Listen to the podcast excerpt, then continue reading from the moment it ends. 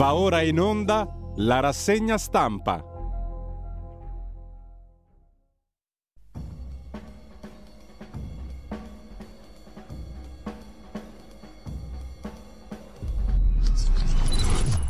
Un cordiale buongiorno a tutte le ascoltatrici e a tutti gli ascoltatori da Giulio Cainarca, ben trovati all'appuntamento con la rassegna stampa. Sono le 7.32, giovedì 10 marzo, senza perdere troppo tempo, radiolibertà.net. Fate tutto quello che vi pare sul sito, compreso la sezione Sostienici, di vitale importanza per noi naturalmente, anche per voi se volete, se reputate utile sostenere questa radio. Non Perdo altro tempo perché abbiamo molte cose da approfondire stamani, da leggere. Primo piano dell'agenzia ANSA.it sulla guerra in Ucraina, ovviamente. Oggi incontro tra il ministro degli esteri russo Lavrov e il ministro degli esteri ucraino Kulieba in Turchia. Gli Stati Uniti intanto parlano del rischio che Mosca usi armi chimiche. Il presidente ucraino Zelensky, dopo il bombardamento sull'ospedale pediatrico avvenuto ieri, un crimine di guerra ovviamente, lo ha definito Zelensky e Mosca però risponde all'interno c'erano postazioni militari. È la solita questione delle informazioni di guerra. Kiev si dice pronta a discutere la neutralità, non a cedere territori. Per il negoziato serve il ritiro delle truppe russe, fanno sapere le autorità ucraine. Il sindaco di Kiev Zitomi, nuovo attacco aereo russo, denuncia il primo cittadino colpiti un edificio civile e una centrale termica. Dopodiché, secondo titolo per Mario Draghi, giunti 23.872 profughi, l'Italia farà la sua parte, ha detto il Premier al Question Time, poi lo sentiremo alle 9.20 con il capogruppo della Lega Molinari. Sono soprattutto donne e bimbi, ha detto Draghi, che peraltro è intervenuto perdendo la pazienza, secondo non pochi osservatori, sulla questione del catasto, per esempio. Ma lo vedremo tra poco dai quotidiani di oggi. Intanto il Fondo Monetario Internazionale approva aiuti per un miliardo 400 milioni di dollari all'Ucraina. L'Unione Europea ha trovato un accordo su un inasprimento delle sanzioni a Russia e Bielorussia. Colloqui Draghi-Macron per il Consiglio europeo il vicepresidente della Commissione europea Dombrovskis fa sapere che dalla guerra in Ucraina ci sarà un impatto sulla crescita, ma la base dell'Unione europea è forte. Terzo titolo per il Covid, in primo piano o la Covid per essere più precisi, in primo piano sull'ANSA, 48.400 casi, tasso di positività all'11,2%, poi vedremo le novità in tema di Green Pass. Ne ha parlato peraltro anche il sottosegretario alla salute Costa. Per gli ultra cinquantenni, ipotesi del solo tampone per andare al lavoro. Ma resta l'obbligo vaccinale fino al 15 giugno e la sanzione di 100 euro. Vedremo anche questo meglio sulla base di qualche articolo di giornale di oggi. Omicron si moltiplica, titola ancora l'agenzia se in Italia circolano tre versioni, ma secondo non pochi è meglio perché così ci si immunizza di più. Tanto, tante cose abbiamo sentito su queste questioni. Lo schiaffo di Mosca, poi ancora in prima pagina sull'agenzia ANSA di stamani, in che cosa consiste lo schiaffo di Mosca? La richiesta delle opere d'arte indietro, le opere che erano state date in prestito ai vari musei europei. L'Ermitage di San Pietroburgo scrive a Milano, sospeso l'anno dei musei Italia-Russia, sempre nel segno della cultura che unisce, affratella, eccetera, eccetera. È morto l'uomo che aveva ricevuto il cuore di un maiale, David Bennett, era stato operato a gennaio negli Stati Uniti. I medici lo hanno comunque ringraziato. A Marina di Carrara c'è un super yacht misterioso. Sarà di Putin o Putin, come il foglio sottolinea oggi facendo un viaggio nel Vicentino dove esistono tante persone che si chiamano Putin. È lungo 140 metri, ha valore stimato in 700 milioni di dollari, lo yacht di Marina di Carrara, 700 milioni di dollari. Il New York Times, che ne dà notizia, si chiede se sia del presidente Putin, giusto appunto. Con ciò lasciamo la prima pagina dell'agenzia ANSA. Come di consueto, vediamo rapidamente anche la DN Kronos apertura sul rischio che la Russia usi armi chimiche, il rischio denunziato dagli Stati Uniti, oggi il vertice in Turchia, l'incontro tra i ministri degli esteri ucraino Kulieba e il russo Lavrov. Sempre dalla prima pagina dell'agenzia ANSA, poi le parole del, eh, chiedo scusa a Diane Kronos, le parole del presidente ucraino Zelensky a Mariupol in atto un genocidio. E poi la possibilità della sconfitta della Russia passa dal 20 al 40%, al 40%, dice un analista fra i tanti interpellato in questo caso dalla DN Kronos. Kiev riconosca Crimea e Donbass, chiede la Russia. Incontro Lavrov-Kulieba sarà cruciale, fanno sapere dal Cremlino, ma il ministro ucraino degli esteri Kulieba dice abbiamo aspettative molto basse per questo incontro. Con ciò lasciamo anche l'agenzia ADN Kronos e andiamo a vedere la prima pagina del Corriere della Sera. Colpito l'ospedale dei bimbi è la notizia del giorno. Domani sul 7 invece vita e segreti di Putin. Da ragazzino c'è la foto di un Putin bambino. Il 7, il settimanale del Corriere della Sera, domani si occupa della biografia di Putin. Intanto Draghi sul catasto, questo si affaccia sul taglio alto del Corriere della Sera, ha detto che i valori sono senza più senso. In tutti questi anni, pensate, ci hanno legnato di tasse sulla casa sulla base di valori del 1939. Roba antica, va aggiornata, perché cosa? Per tassarla meglio questa casa, ovviamente. Dicono in molti eh, che pensano male. Colpito l'ospedale dei bimbi, comunque è il titolo d'apertura del Corriere della Sera, bombe su Mariupol, Vittime e fosse comuni. Oggi il vertice Kiev-Mosca. Zelensky, il presidente ucraino, dice la mia gente mi protegge. E poi intervista al presidente ucraino, la vedremo meglio. C'è anche un'intervista a Matteo Salvini su Avvenire, la vedremo anche questa tra poco, dopo le prime pagine. Resistiamo ancora, dice il presidente ucraino Zelensky, via WhatsApp al Corriere della Sera. Vivo tra la mia gente, è la miglior protezione che ci sia. Il presidente ucraino racconta il dramma del suo paese, la vita sotto assedio, dormo pochissimo, dice prevedibilmente Zelensky, e sono costantemente impegnato in discussioni e trattative altrettanto prevedibilmente. Mentre sempre dal Corriere della Sera ci sono due pagine dedicate a questa intervista tradotta dal Corriere della Sera, di Zeit, la fonte originale. Catherine Gilbert ha intervistato via WhatsApp il presidente Zelensky sul tedesco di Zeit tradotto dal Corriere di oggi, mentre sempre dal Corriere di oggi dobbiamo segnalare il pezzo di Aldo Cazzullo, Lo zar nel buio, quello di Federico Fubini sui prezzi da pagare, il primo paese preso di mira da sanzioni fu l'Italia nel 1935 dopo che Mussolini aveva aggredito l'Etiopia raccomandando ai generali di usare armi chimiche. Da Addis Abeba il Negus Haile Selassie si appellò alla società delle nazioni in modo non molto diverso da come oggi il presidente ucraino Zelensky si rivolge alle Nazioni Unite, all'Unione Europea o alla Nato.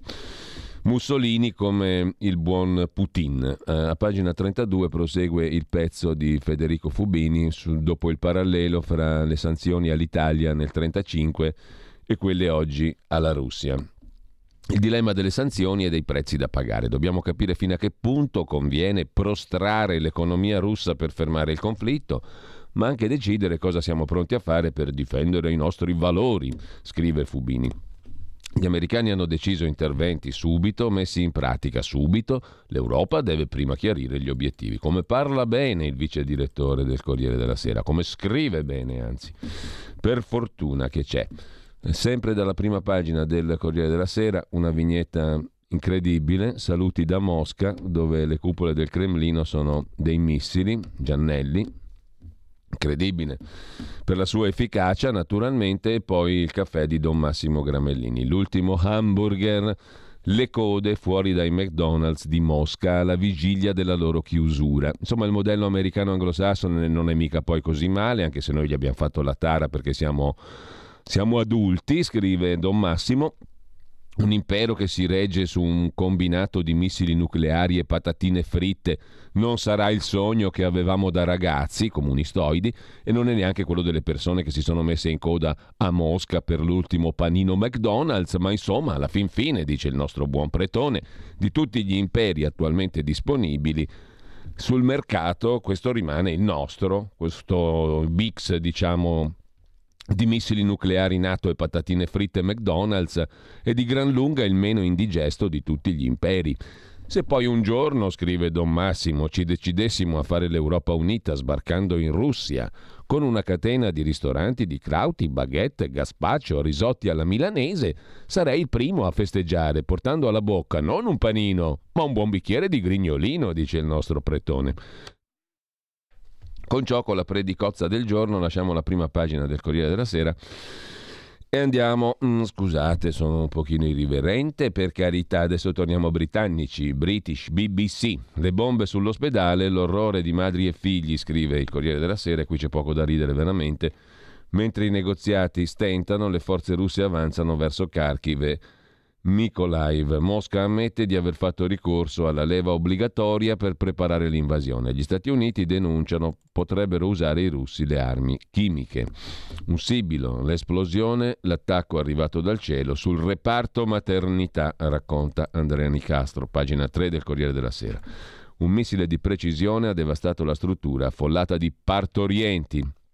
Almeno 17 i feriti, non c'è tempo neppure per fare i funerali. Ieri 47 vittime sono state sepolte in una fossa comune. Così sul Corriere della Sera e non c'è nulla, nulla da aggiungere. Pagina 5, Lorenzo Cremonesi, inviato in quel di Kiev, che vede saltare il corridoio umanitario, i russi sequestrano anche i bus, spari vicini alle strade, i soldati hanno bloccato decine di mezzi destinati ai profughi, una mamma piange disperata, non trova più i due figli. Così racconta l'inviato del Corriere della Sera. Lasciamo con questo anche il Corriere della Sera, andiamo a vedere la prima pagina di Repubblica. L'apertura di Repubblica con eh, la foto dei soccorritori ucraini che aiutano una donna incinta ferita nell'attacco dei russi ieri all'ospedale psi- pediatrico di Mariupol. Niente da commentare, guardate questa foto e avete la fotografia appunto della situazione, non soltanto la singola foto, la foto della situazione come si fa a bombardare un ospedale pediatrico a Mariupol. Corridoi umanitari in attesa dell'incontro Lavrov-Kulieba ad Antalya. Sanzioni europee rafforzate, Putin minaccia lo stop alla vendita di gas, Leni dice no al petrolio russo, Bruxelles accelera sulla difesa comune. Questa è un po' una favola. Il piano energetico del governo, monumenti al buio, riscaldamenti più bassi. Questo invece sarebbe il piano energetico del governo Draghi. Monumenti al buio, riscaldamenti più bassi. Lasciamo anche Repubblica e andiamo alla prima pagina della stampa, stampa di Torino che in apertura mette eh, la foto dei bambini, bombe sui bambini, un raid aereo russo distrugge l'ospedale pediatrico di Mariupol, L'incontro in Turchia dei due ministri degli esteri russo e ucraino e Draghi che parla di crisi umanitaria senza precedenti. Il terrore sul volto delle donne incinte, racconta Letizia Tortello. Francesca Mannocchi a sua volta quei piccoli in fuga dall'orfanotrofio. E sempre dalla prima pagina della stampa il pezzo di Domenico Quirico Via gli oligarchi, Mosca è una città fallita. E peraltro, racconta Quirico, mi hanno detto, mi hanno raccontato che a Baku, in Azerbaijan, gli alberghi di lusso sono da giorni in festa, tutto esaurito come non si registrava da prima della vittoriosa spedizione punitiva contro gli armeni. Si respira un clima edonistico. Qui la guerra in Ucraina è semplicemente una benedizione di Allah, clientela coi portafogli pieni. È tutta russa e non sono turisti, voli pieni da Mosca, sono quelli che noi chiamiamo oligarchi, banchieri tutt'altro che mutilati dalla stangata economica delle sanzioni. Anzi, sono indaffarati e ottimisti, vanno e vengono dalle banche e dagli studi che si occupano di transizioni finanziarie e di nuove attività economiche. Espatriare giova dalla Russia verso l'Azerbaijan, Baku. Mm, mentre noi li immaginiamo alle prese con la carta di credito che non funziona, Assordati da domestiche e famiglie che esigono stipendio non pagato, loro, gli oligarchi russi, stanno praticando l'esorcismo semplicemente di trasferire i loro affari. Noi attendiamo fiduciosi l'annuncio che la Russia dichiari fallimento. Loro invece addio Europa crudele e si comincia un'altra storia, sempre lucrosa. Intanto un'altra via della seta si apre verso la Cina. Anche qui il mediocre impiccio delle sanzioni diventerà uno sgradevole ricordo. Basta invertire il flusso dei gasdotti. L'Oriente è il nuovo Eldorado dei magnati di Putin. Obbligatorio per loro, murati con cura nella rigida piramide verticale creata da Putin, dar l'addio alla decadente Europa, sempre meno redditizia, e alle sue insulse pretese democratiche. L'industria militare non è forse uno dei gioielli delle loro industrie obsolete. Il burro non rende, i cannoni sì. La guerra, magnifico affare. Qualcuno vorrà prendersi la briga, prima o poi, di andare oltre la retorica narcisistica del coraggio che l'Occidente ha esibito nel decidere sanzioni gigantesche, le più grandi di tutti i tempi, per scoprire invece quali saranno gli effetti veri in Russia, non solo sui portafogli, ma sugli umori e i rancori dei cittadini comuni.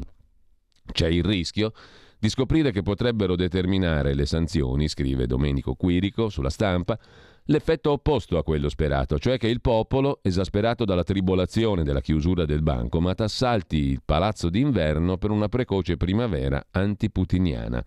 La confisca dello yacht del satrapo russo a Sanremo della villa Saint-Tropez è molto scenografica, ma bisogna ragionare se funzioni davvero il meccanismo delle sanzioni. Finora, nella storia, sono servite a sfumare di attivismo l'impotenza di chi, per molti motivi, non voleva fare di più contro i responsabili di dittature.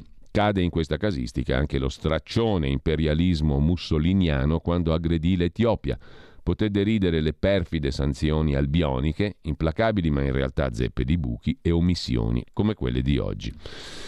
Di spalla, sul pezzo di di Quirico, c'è anche una notarella di Luca Fornovo, la misura è Colmar su Matteo Salvini che è andato con una giacca piena di sponsor. In realtà una onlus, cancro primo aiuto, con sotto una caterva di sponsor di aziende varie. Non bastava l'imbarazzante amicizia con Putin a mettere nei guai Salvini, la pericolosa liaison con Francesca Immacolata Ciauqui, finita nello scandalo Vatilix 2 nel 2015. È stata lei, nella sua veste di fondatrice della Ripartiamo Onlus, a fornire al capitano della Lega il giaccone Marchetta indossato a Premzil che conta più dello sponsor dello stadio di San Siro quando si disputa il derby. In realtà non credo perché quella era la cancro primo aiuto. Comunque, al di là di questo, le aziende che erano sulla, sulla um, giacca di Salvini, sul giaccone di Salvini, sono scese in campo per prendere le distanze dal segretario leghista e dalla Ciauqui.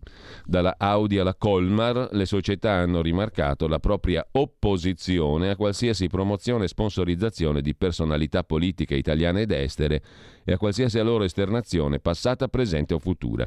Dopo la figuraccia in Polonia, scrive Luca Fornovo sulla stampa, l'irritazione delle aziende incrina ulteriormente l'immagine di Salvini. La misura è Colmar, una delle aziende sul giaccone di Salvini. Con ciò lasciamo la prima pagina della stampa, andiamo a vedere anche la prima pagina della verità di Maurizio Belpietro, poi vedremo l'intervista, come ripeto, di avvenire a Matteo Salvini. Metodo Covid per la crisi ucraina, scrive titola anzi la verità in prima pagina, sotto la spinta dell'urgenza ci impongono la decrescita infelice. Abbassare il riscaldamento è come mettere la mascherina. Il commissario europeo Borrell ha spiegato benissimo la strategia dell'Unione Europea di fronte al cataclisma energia. Scaricare tutto sulle spalle dei cittadini e intanto metodo Covid. Insomma, affari vostri. Mettete la mascherina, abbassate il riscaldamento. Intanto nel nuovo piano restano i vecchi deliri green, la transizione verde. Dazi ed export contingentato, una tentazione autarchica, ma le aziende chiudono a raffica, scrive la verità.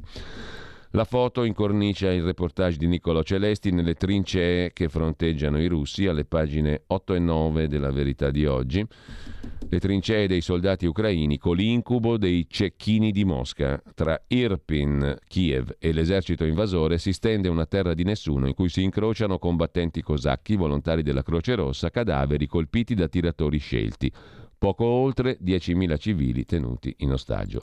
A Slobodan hanno spiegato come smontare il fucile. È partito. È facile sparare, dice, soprattutto se vuoi difendere il tuo paese. E sempre dalla prima pagina della verità, in taglio alto, il commento del direttore Belpietro sull'Occidente suicida, snobbare Putin ci consegna all'asse del male. I teorici del non si tratta con Putin ci hanno consegnato all'asse del male, sostiene il direttore della Verità. Aver respinto ogni dialogo per fermare il conflitto ci porta a negoziare tra le macerie, affidandoci a gente come Erdogan e Xi Jinping che sono identici a Putin e sono pronti a sfruttare la situazione. I guerrafondai, con le vite degli altri, hanno unito chi odia l'Occidente. La Cina osserva il tentativo della Turchia e sogna prima o poi di prendersi anche Taiwan. Insomma, a furia di dire non si tratta con Putin, andiamo a trattare con Erdogan e con Xi Jinping, che sono peggio, scrive, o che sono uguali a lui, quantomeno, scrive. Maurizio Belpietro nel suo commento di prima pagina. Non si tratta con la pistola alla tempia, dice Giampiero Massolo, segretario generale per cinque anni del Ministero degli Esteri e per quattro del DIS, Dipartimento Servizi Segreti. Ex ambasciatore di rango, conosce le armi della diplomazia e dall'alto della sua competenza esclude che si possa trovare un'intesa con Putin che consenta di evitare l'invasione dell'Ucraina. Le sue richieste erano inaccettabili, ha detto Massolo. Ebbene, quelli del non si tratta con Putin ci consegnano agli altri due simpatici personaggi, Xi Jinping e il presidente turco Erdogan. Mentre Zelensky, il presidente ucraino, è pronto al tavolo con il genocida Putin, il presidente assediato denuncia l'attacco all'ospedale pediatrico di Mariupol ma apre a un'intesa. Donbass libero chiede Mosca oggi l'incontro dei ministri degli esteri. Intanto la Cina fa sapere la guerra colpa di Nato e Stati Uniti. Non è una dichiarazione da poco. Troppe e inutili è il modello economico che non va più, Europa da ripensare, scrive Claudio Antonelli, la guerra e la pandemia hanno fatto esplodere gli inghippi di un modello economico fallimentare. Abbiamo pensato che abbandonando la capacità di fare industria a favore di una globalizzazione spinta saremmo rimasti ugualmente potenze globali. Il modello economico nostro non funziona più. Gli affari di D'Alema, le armi che fanno danni anche dentro Leonardo, scrive in prima pagina la verità, pagina 14, l'articolo di Giacomo Amadori, l'audit interno al gruppo Leonardo Finmeccanica rivela che il gruppo, coordinato da D'Alema, era a un passo dall'accordo sul maxi compenso per i mediatori, l'affare colombiano con 80 milioni di provvigione. Che bella cifretta per D'Alema e amici. Governo e media hanno fatto saltare tutto, spunta un altro broker a contratto, ora il presidente Carta dovrà valutare il ruolo dell'amministratore delegato. E sempre dalla prima pagina della verità andiamo a fondo pagina. Raccomandato da Locatelli, il ministro Bianchi salta la fila e si fa fare gli esami nell'ospedale dei bambini. La storia è raccontata a pagina 11 da Francesco Bonazzi. Secondo ADN Cronos, il ministro dell'istruzione, Patrizio Bianchi, ha saltato la fila nell'ospedale pediatrico. Colto da malore, si è rivolto al capo del comitato tecnico scientifico, Locatelli, che è primario del Bambin Gesù, per una visita. Il titolare dell'istruzione ha così ottenuto l'esame in poche ore, superando la lunghissima lista d'attesa nella struttura per minori, per bambini.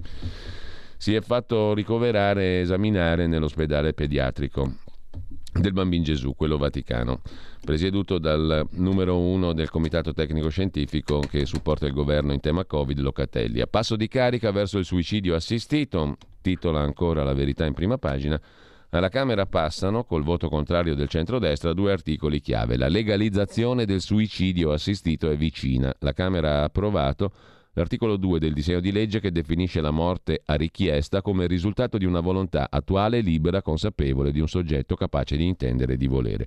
I pro-life in allarme. Chiudiamo con la cultura, prima pagina della verità dedicata a due questioni. Mazzini, analizzato e commentato da Marcello Veneziani, i viali dedicati a Mazzini ora si perdono nel nulla, l'oblio a 150 anni dalla morte e poi Gilbert K. Chesterton, chi sono i veri barbari che distruggono la civiltà. Un testo inedito in Italia, per concessione dell'editore La Verità Pubblica, stralci da La barbarie di Berlino, un pamphlet di Chesterton scritto nel 1914, un inedito che va all'origine della possibile barbarie tedesca ed europea. Il pezzo di Chesterton è a pagina 16 della Verità di oggi. Chesterton spiega i veri barbari, pronti a fare a pezzi la civiltà. L'editore Rubettino pubblica un testo antiprussiano del 1914 in cui l'autore inglese rintraccia il male europeo moderno, un progressismo che riduce l'uomo a oggetto di rapporti di forza, cancellando la parola, tradizione e il diritto. Mentre Berlino si riarma, un precedente storico inquietante. La barbarie si scarica nella geografia prossima dell'Europa e rubettino propone un testo inedito di Gilbert Keith Chesterton. La verità ne pubblica oggi alcuni stralci interessanti a pagina 16. Ma lasciamo la verità, andiamo a vedere Libero, una prima pagina del quotidiano diretto da Alessandro Sallusti si apre con una domanda, anzi con una richiesta. Alzi la mano chi combatteva lo zar. Foto di Putin che stringe la mano a Letta nel 2013, vertice sulla sicurezza. Amichevolissimo Prodi con l'amichevolissimo Putin a Trieste nel 2013 e sempre Putin con Renzi nel 2015 all'Expo di Milano. Alzi la mano chi combatteva con lo zar. Non solo Salvini, altro che Salvini. Il Putin che oggi bombarda un ospedale pediatrico è lo stesso che sedeva nei consessi civili del mondo dove era accolto con tutti gli onori. Tasse certe, aiuti incerti, titola libero nel titolo vero e proprio d'apertura, Raid nelle nostre tasche, Draghi urla ai partiti che il catasto va cambiato perché così non ha senso ma sui sostegni alle aziende in difficoltà il Presidente del Consiglio è troppo evasivo, scrive Libero, e Putin bombarda l'ospedale dei bimbi. In primo piano ancora sul quotidiano Libero, tir in sciopero, cantieri fermi, il caro energia blocca il paese, un appello al Premier, lo continua a fare Libero, trasporti, edilizia, cinema, asfalto, tutto sta aumentando nei costi fondamentali di produzione. Appello al Premier, fate presto. E ancora in primo piano su Libero, addio al gas russo, ora ci rivolgiamo ad altri furfanti, da Maduro, Venezuela, ad Aliev, per farci gasare, tra farci gasare da Vladimir Putin o dallo sceicco Tamim bin Hamad al-Thani, non c'è poi così tanta differenza. Conviene sempre fare qualche distinzione, come fra il Qatar e l'Azerbaigian, quel che li accomuna è che vanno presi tutti con le molle, scrive Andrea Morigi. Chiediamo il gas ad altri furfanti. Aliyev il presidente dell'Azerbaigian citato prima. In Azerbaigian si massacrano i cristiani, in Algeria avanzano jihadisti e al tiranno Maduro imploriamo un po' di greggio. Addio al combustibile russo, chiediamo il gas ad altri manigoldi ad altri furfanti. Sempre dal primo piano poi di Libero, liberi da Covid, il governo promette ma rimanda. Nel resto d'Europa i pass sono svaniti, il sottosegretario Costa ha detto che dal primo aprile, sarà uno scherzo, si cambia. E lasciamo con ciò la prima pagina anche di Libero, andiamo a vedere il tempo di Roma. Tempo di Roma mette in apertura la questione di Draghi e della guerra in Ucraina. Draghi ci mette una toppa, il caro energia non si ferma, il governo stanzia 16 miliardi ma riconosce che sono pochi, l'agricoltura non ce la fa più. La Coldiretti del Lazio chiede lo stato d'emergenza. I prezzi sono impazziti, per la prima volta il diesel più costoso della benzina. La Beretta acquista le munizioni della Svizzera Ruag Ammotec, titola ancora il tempo in prima pagina un'acquisizione per la casa produttrice di armi italiana. La società acquisita è il più importante produttore europeo di proiettili leggeri, la Beretta l'ha comprato, il gruppo italiano prende il 100% della Svizzera Ruag Amotech. E poi ancora in prima pagina a proposito di questioni di affari, anche Letta firmò con Putin 28 accordi commerciali, scrive Francesco Storace in prima pagina. Commenta Osho con la sua fotovignetta, l'immagine, la fotografia di Enrico Letta e che cazzo ne potevo sapere che questo nove anni dopo andava a scatenare una guerra.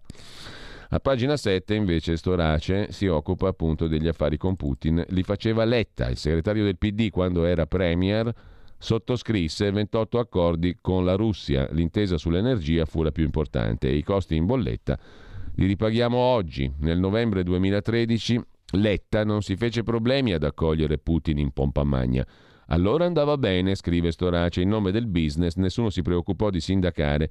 Su Putin, prospettive d'oro, si parlava di sostegno all'export che poteva crescere del 10% quello italiano in Russia in quattro anni, 16 miliardi nel 2017 e Letta firmava con Putin. Stai ascoltando Radio Libertà. La tua voce libera, senza filtri né censura. La tua radio. Torniamo alle prime pagine, poi andiamo a vedere innanzitutto l'intervista a Matteo Salvini e poi quella al presidente Zelensky, presidente ucraino. Bombardano anche l'ospedale dei bimbi, è indubbiamente il fattaccio orribile, orripilante del giorno. A Mariupol i russi colpiscono i reparti pediatrici, donne incinte e bambini tra le macerie. Crimine di guerra. Allarme Chernobyl, rischio radioattivo, Mosca vicina al default, Leni sospende l'acquisto di petrolio, scrive il giorno in prima pagina. Ma dal giorno mh, mm, va segnalata anche un'altra questione, velocissimamente, eh, una questione che riguarda in realtà la cronaca milanese del quotidiano nazionale del giorno in questo caso, fondi sauditi all'ospedale Buzzi ed è polemica. Il colosso Aramco ha donato 350.000 euro per le terapie intensive dell'ospedale pediatrico milanese Buzzi. Per Amnesty International l'emanazione di uno Stato che calpesta i diritti, una donazione di 350.000 euro per realizzare due stanze di intensiva pediatrica all'ospedale dei bambini Buzzi di Milano. Il nome del donatore è la compagnia saudita Aramco, tra i colossi mondiali del petrolio. Non piace a chi si batte per i diritti umani. Lasciamo il, gior- il giorno e andiamo al giornale. Quotidiano diretto um, da Augusto Minzolini, che sta perdendo molte copie, come abbiamo visto l'altro giorno, si occupa dei missili sui bambini ed è veramente il fatto più atroce del giorno. Il giorno più buio, i russi in difficoltà bombardano Mariupol, colpito l'ospedale pediatrico, piccoli e donne incinte sotto le macerie. Zelensky chiede la no-fly zone subito, cioè il divieto di sorvolo sull'Ucraina, cioè guerra, mentre sempre dalla prima pagina del um, giornale l'intervista a Paolo Scaroni per 12 anni al vertice di Enel e Eni. Il gas russo si può dimezzare, in un anno potremo ridurre le forniture russe da 30 a 15 miliardi, ma azzerarlo a costi enormi. Nel giro di un anno possiamo passare da 30 a 15 miliardi di metri cubi senza cambiare qualità di vita. Azzerare però le importazioni dalla Russia è molto più difficile, gas liquido molto più caro, gli Stati Uniti non hanno mai gradito i rapporti a est, ma il loro gas, a loro il gas costa la metà, il gas agli Stati Uniti costa la metà. Per le bollette prolungare le concessioni di rinnovabili in cambio di una quota dei profitti, propone Scaroni, attualmente presidente del Milan. In primo piano ancora sul giornale di oggi Stefano Zecchi, filosofo che si occupa della legge in discussione sull'eutanasia. È un errore semplificare questo tema dell'eutanasia. Con ciò lasciamo anche il giornale, un'occhiata la diamo pure al foglio di Claudio Cerasa e di Giuliano Ferrara in taglio alto, il pezzo d'apertura sotto la testata del direttore Cerasa, benessere a servizio dell'egoismo, ma non, non de, chiedo scusa, non dell'egoismo, ma della democrazia, quanto può far male a Putin e compagnia la santa alleanza tra stati e brand. Mandovai è il titolo del pezzo di Salvatore Merlo, da Salvini a Di Maio, passando per D'Alema, l'irresistibile commedia dell'italiano all'estero. E poi Draghi a tutto gas, il Premier alle prese coi sabotatori, l'emergenza non ci deve fermare.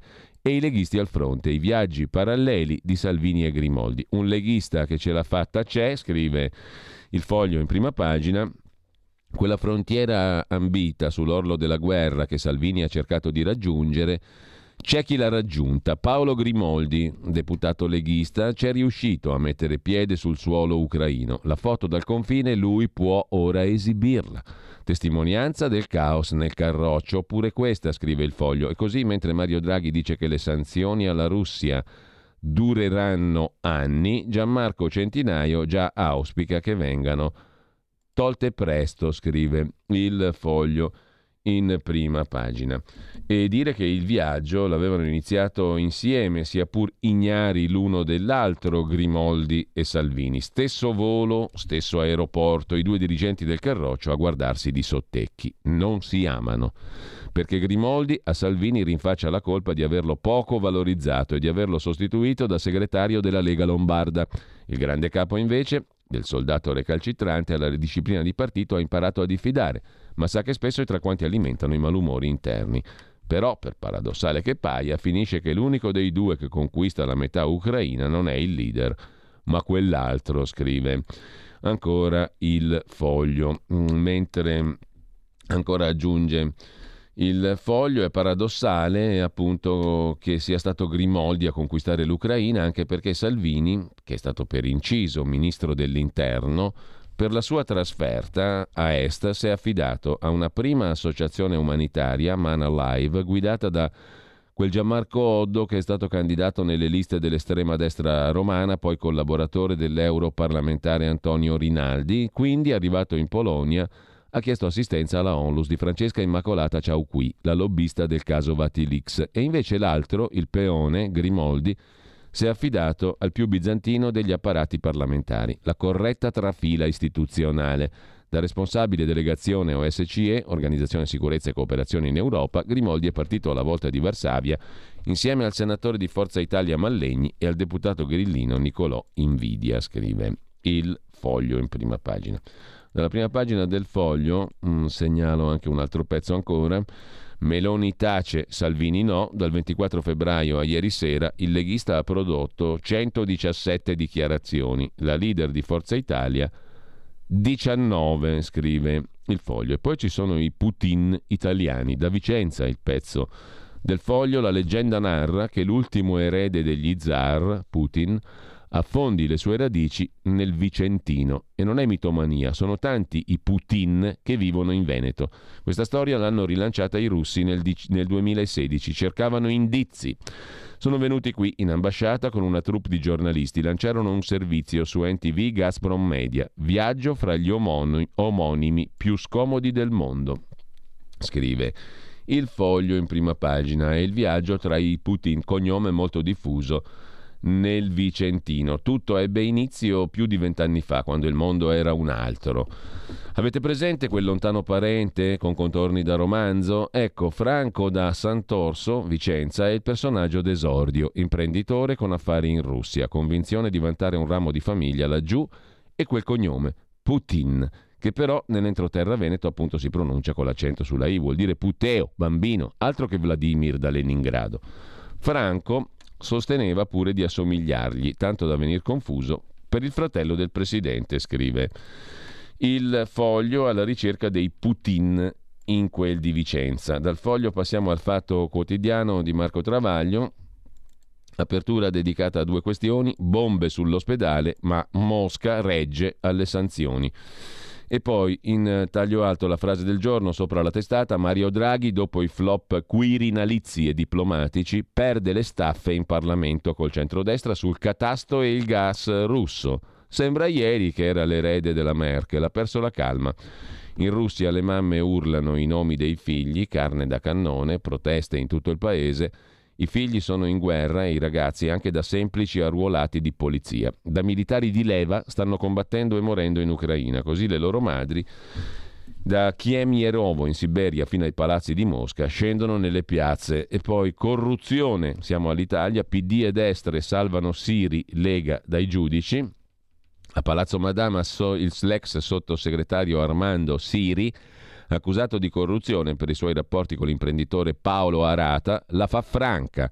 Nelle carte dell'inchiesta su Lombardia Film Commission le prove di una società fittizia per girare i soldi del gruppo leghista a Morisi, l'ex spin doctor di Salvini. No all'uso delle intercettazioni per il senatore Siri. Poi vedremo cosa scrive su questo tema il fatto in dettaglio tra poco quando vedremo gli articoli di giornata. Intanto nel paese di Orietta Berti a Cavriago, a Reggio Emilia, si litiga sul busto di Lenin. Se lo sono tenuti fino a ieri, adesso hanno scoperto che Putin è un cattivone, che Putin è russo come era russo Vladimir Ilich Ulyanov, detto Lenin, e per cui adesso c'è chi dice fuori dalle balle il busto di Lenin, che a Cavriago è rimasto lì per decenni.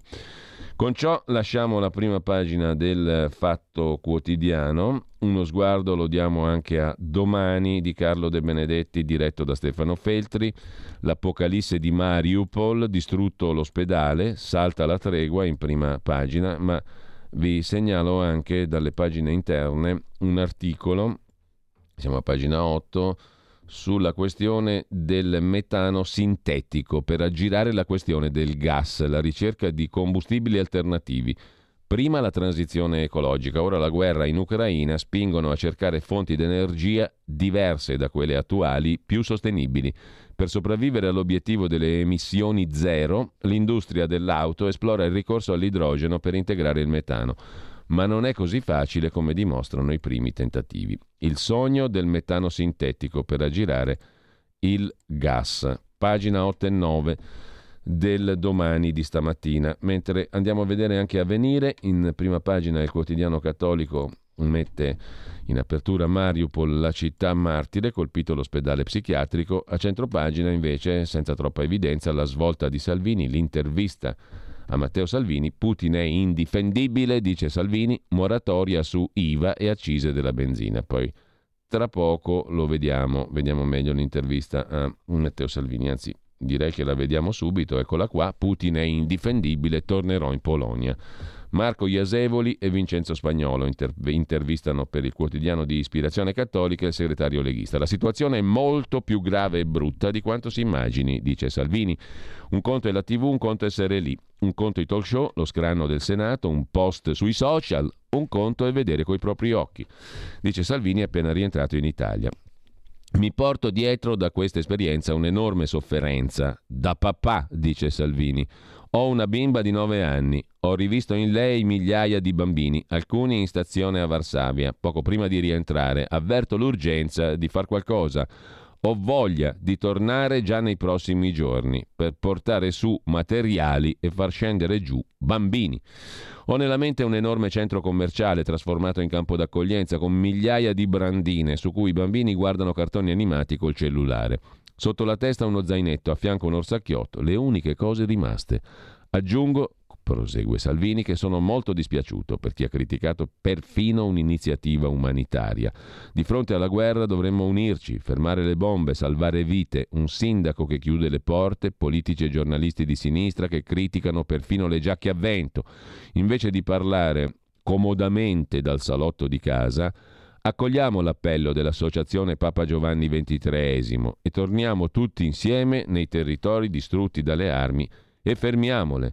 Quali necessità rappresenterà a Draghi Salvini? Gli chiederò, risponde il segretario della Lega, di superare la burocrazia nell'accoglienza. Diamo mano libera ai sindaci, ci sono troppi livelli da scalare, prefettura, protezione civile, ASL, non si può perdere neanche un'ora a fare carte. È un'ondata senza precedenti. Non basterà sburocratizzare, dicono gli intervistatori, dopo che tanti ostacoli sono stati posti a richiedenti asilo sotto la sua gestione, Salvini. Ora, risponde Salvini, siamo di fronte a un'ondata migratoria completamente diversa dalle precedenti. Un centro come quello di Mineo potrebbe diventare casa ucraina.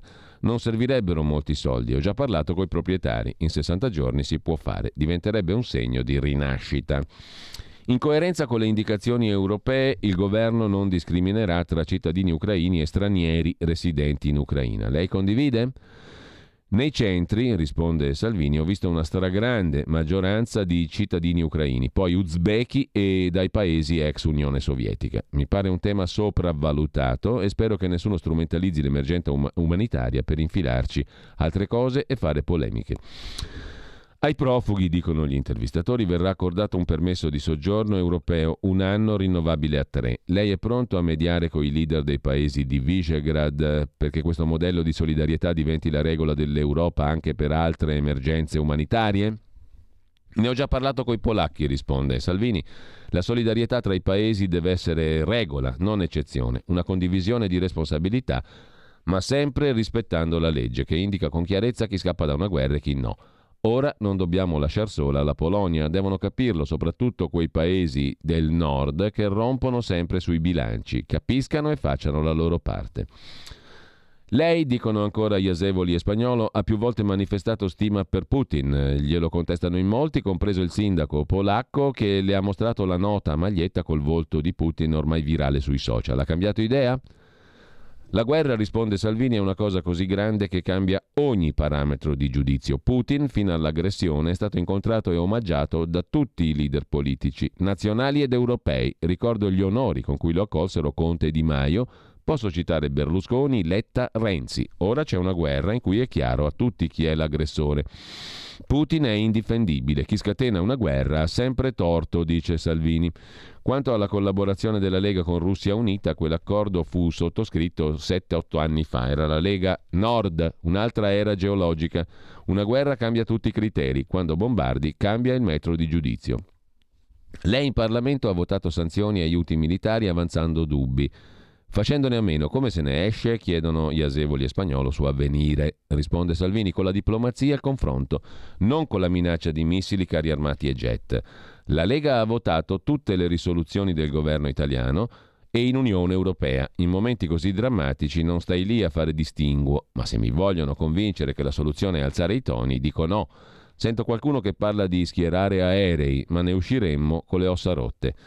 Chi e come riuscirebbe a portare Putin a un tavolo? La voce che per mille motivi è la più ascoltata e ascoltabile è quella del Santo Padre, dice Salvini, ma devono parlare anche potenze come, Cina, come la Cina che ha scambi forti con la Russia. Qualcuno davvero pensa che risolveremo con la minaccia nucleare? Quanto all'Italia, deve essere maggiormente protagonista. Negli ultimi 15 anni ha perso posizioni in Libia, a est, in molti scenari. Penso che sia difficile, ma possibile, proporre un cessate il fuoco e un tavolo a Roma con Russia e Ucraina, chiedendo a entrambe quale sia il loro progetto. Bisogna parlare di confini, convivenza, neutralità, questi i temi, non le bombe. La guerra dopo la pandemia, chiedono ancora gli intervistatori, ha smosso un desiderio di più integrazione europea su difesa e energia. La Lega che dice?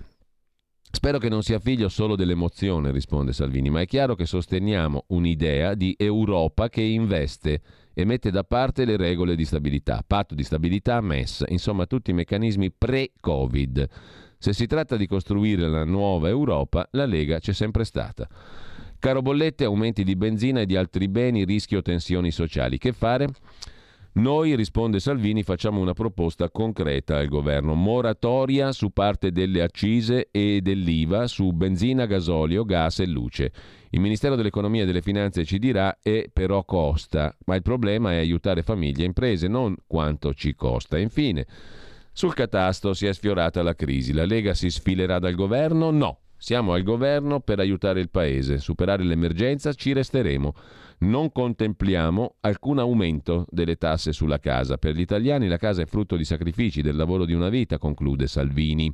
Proponiamo una grande operazione di pace fiscale per famiglie e imprese in difficoltà, con rottamazione di tutte le cartelle esattoriali sotto i 50.000 euro. Così Matteo Salvini nell'intervista ad avvenire. E adesso passiamo al giornale perché qui c'è la corrispondenza di Fausto Biloslavo in primo piano, pagina 2, da Chaika, Kiev.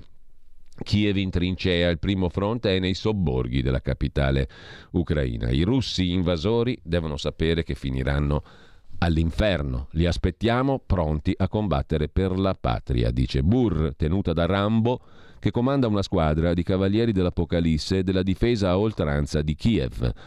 Alle spalle del manipolo fumano i resti nerastri di uno stabilimento ridotto a lamiere contorte, cenere dai bombardamenti russi. A Chaika, un sobborgo a ovest di Kiev, attaccato alla città, racconta Fausto Biloslavo, i carri armati di Mosca si stanno avvicinando lungo la M6, una superstrada dove non passa più nessuno. Burr, che prima della guerra vendeva mobili, è vestito di nero con tanto di Mefisto e parla inglese. I suoi quattro cavalieri dell'Apocalisse sono ben armati, equipaggiati, pronti a morire per la gloria dell'Ucraina. Urla il comandante che ci scorta nel sobborgo in pericolo della capitale, a Chaika.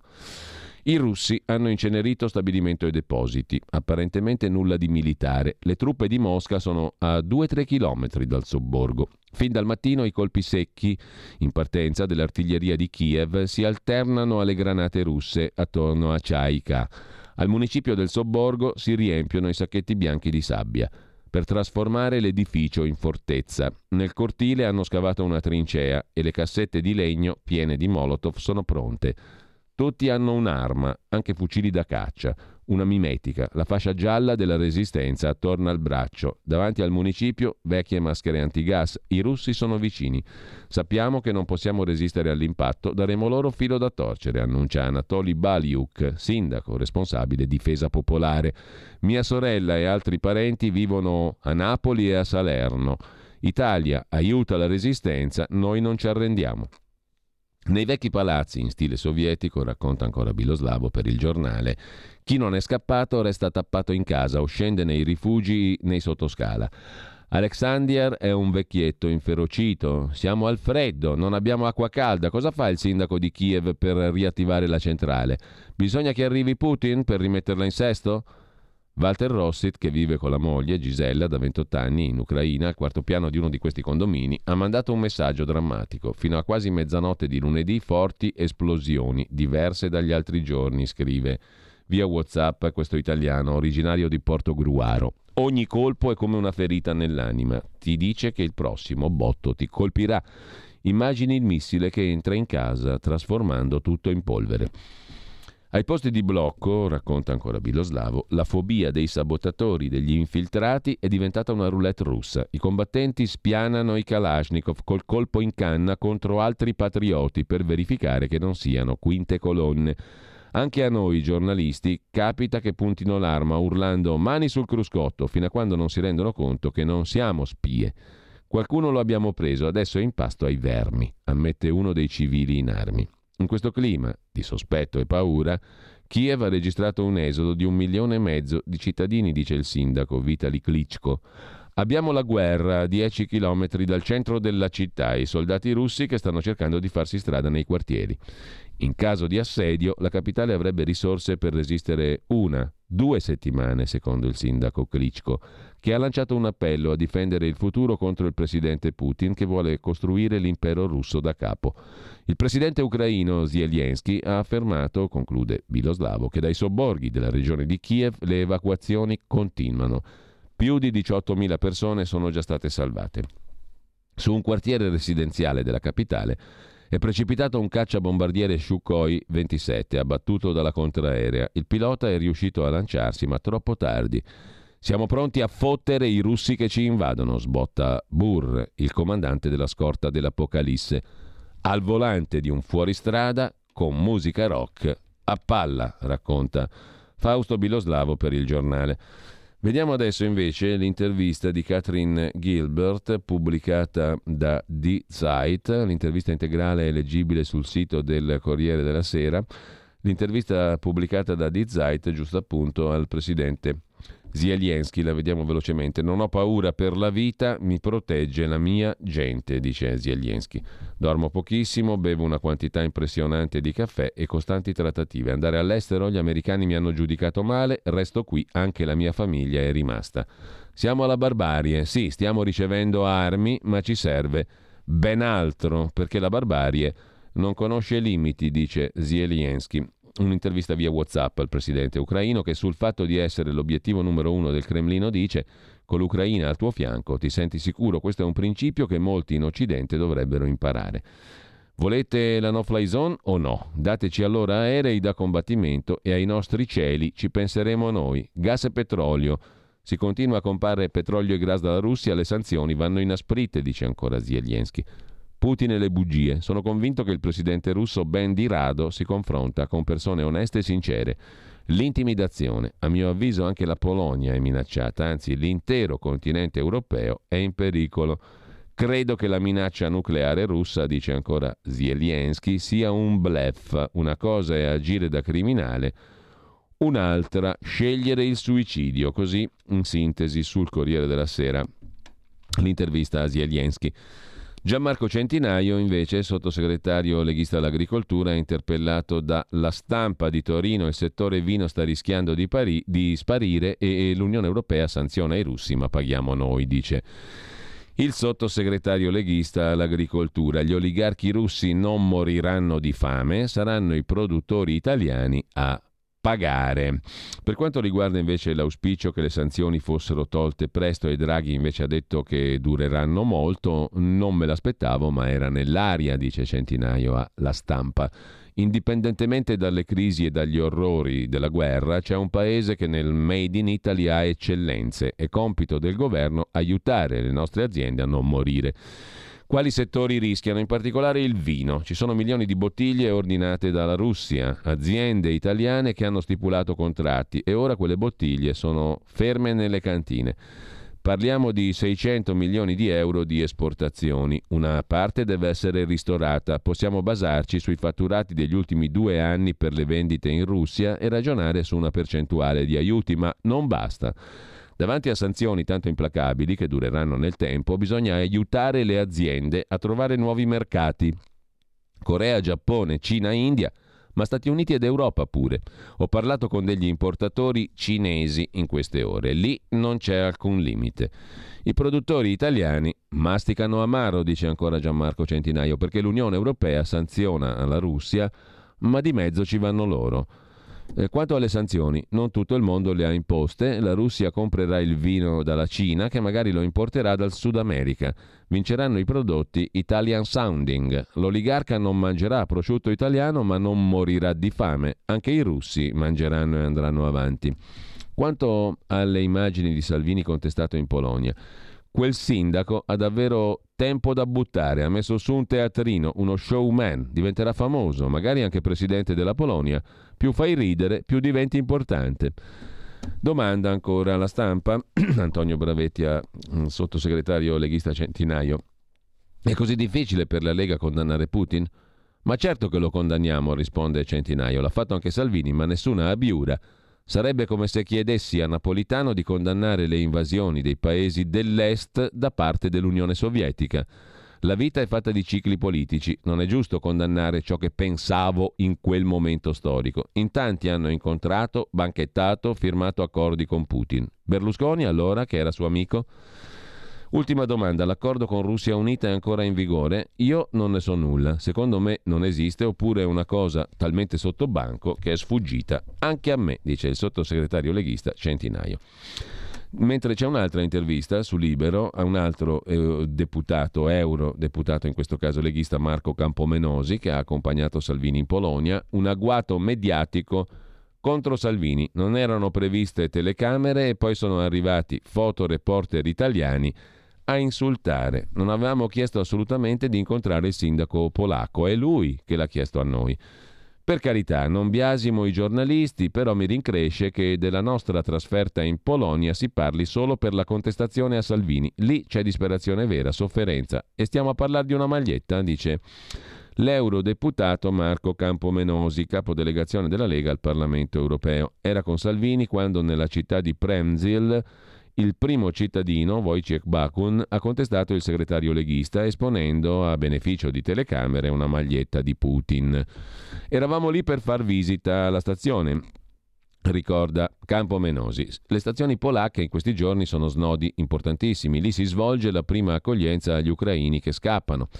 Non avevamo chiesto di incontrare il sindaco, è lui che l'ha chiesto a noi e non era neanche previsto un incontro con le telecamere e i giornalisti. Poi è successo quel che è successo, compresa la contestazione di alcuni fotoreporter italiani. Sono convinto sia stato un agguato mediatico, dice il parlamentare europeo della Lega, Campomenosi. Peraltro ho letto svariate ricostruzioni sull'appartenenza politica di questo sindaco, chi ha scritto che è di destra, chi di sinistra. All'inizio faceva parte di Kids di 15, una formazione analoga ai 5 Stelle, con cui aveva infatti una sinergia in vista delle europee del 19. Ora mi risulta indipendente. Il partito che ha maggior consenso in quel territorio è PISH, con cui invece noi abbiamo un ottimo rapporto. Tutta questa scena ha provato a cancellare la nostra linea dopo l'invasione russa in Ucraina. Abbiamo votato le risoluzioni di condanna all'Europarlamento e appoggiato il governo Draghi. Proprio a margine della contestazione, continua Campomenosi, Salvini ha condannato l'invasione e ha condannato l'iniziativa di Putin, ma evidentemente c'è un clima ostile contro di noi incoraggiato dal PD. Quanto alle esternazioni passate filoputiniane, la Lega, continua l'eurodeputato leghista Campomenosi, ha intrapreso un percorso chiaro, filo atlantico da ben prima della guerra. Le ricordo che abbiamo votato in Europarlamento una risoluzione per la libertà a Navalny, oppositore di Putin. Questo può anche averci fatto perdere qualche elettore identitario. Qualcun altro ci accusa di evoluzione in partito mainstream, ma non c'è problema, sappiamo bene qual è la direzione. Le ripeto, mi spiace che l'episodio di Prenzil abbia oscurato tutto il resto. La Polonia sta lavorando in maniera incredibile, conclude Campomenosi. Abbiamo preso contatti con associazioni cattoliche, ci hanno accolto con entusiasmo, consegnato l'elenco delle priorità, quel che deve arrivare. Servono due tipi di prodotti, quelli per la prima accoglienza e quelli per chi è rimasto in Ucraina. Serve organizzare l'ospitalità. Con noi Luca Toccalini, responsabile giovani della Lega, in collaborazione con i nostri sindaci, ha organizzato trasferimenti di profughi. E poi, guardate, dice ancora Campomenosi, che questo dramma non si fermerà con un eventuale accordo di pace considerando l'entità di questa invasione. Direi che di fronte a questo le polemiche stanno a zero, così il capo delegazione leghista al Parlamento europeo Marco Campomenosi su Libero. Stai ascoltando Radio Libertà. la tua voce libera, senza filtri né censura. La tua radio.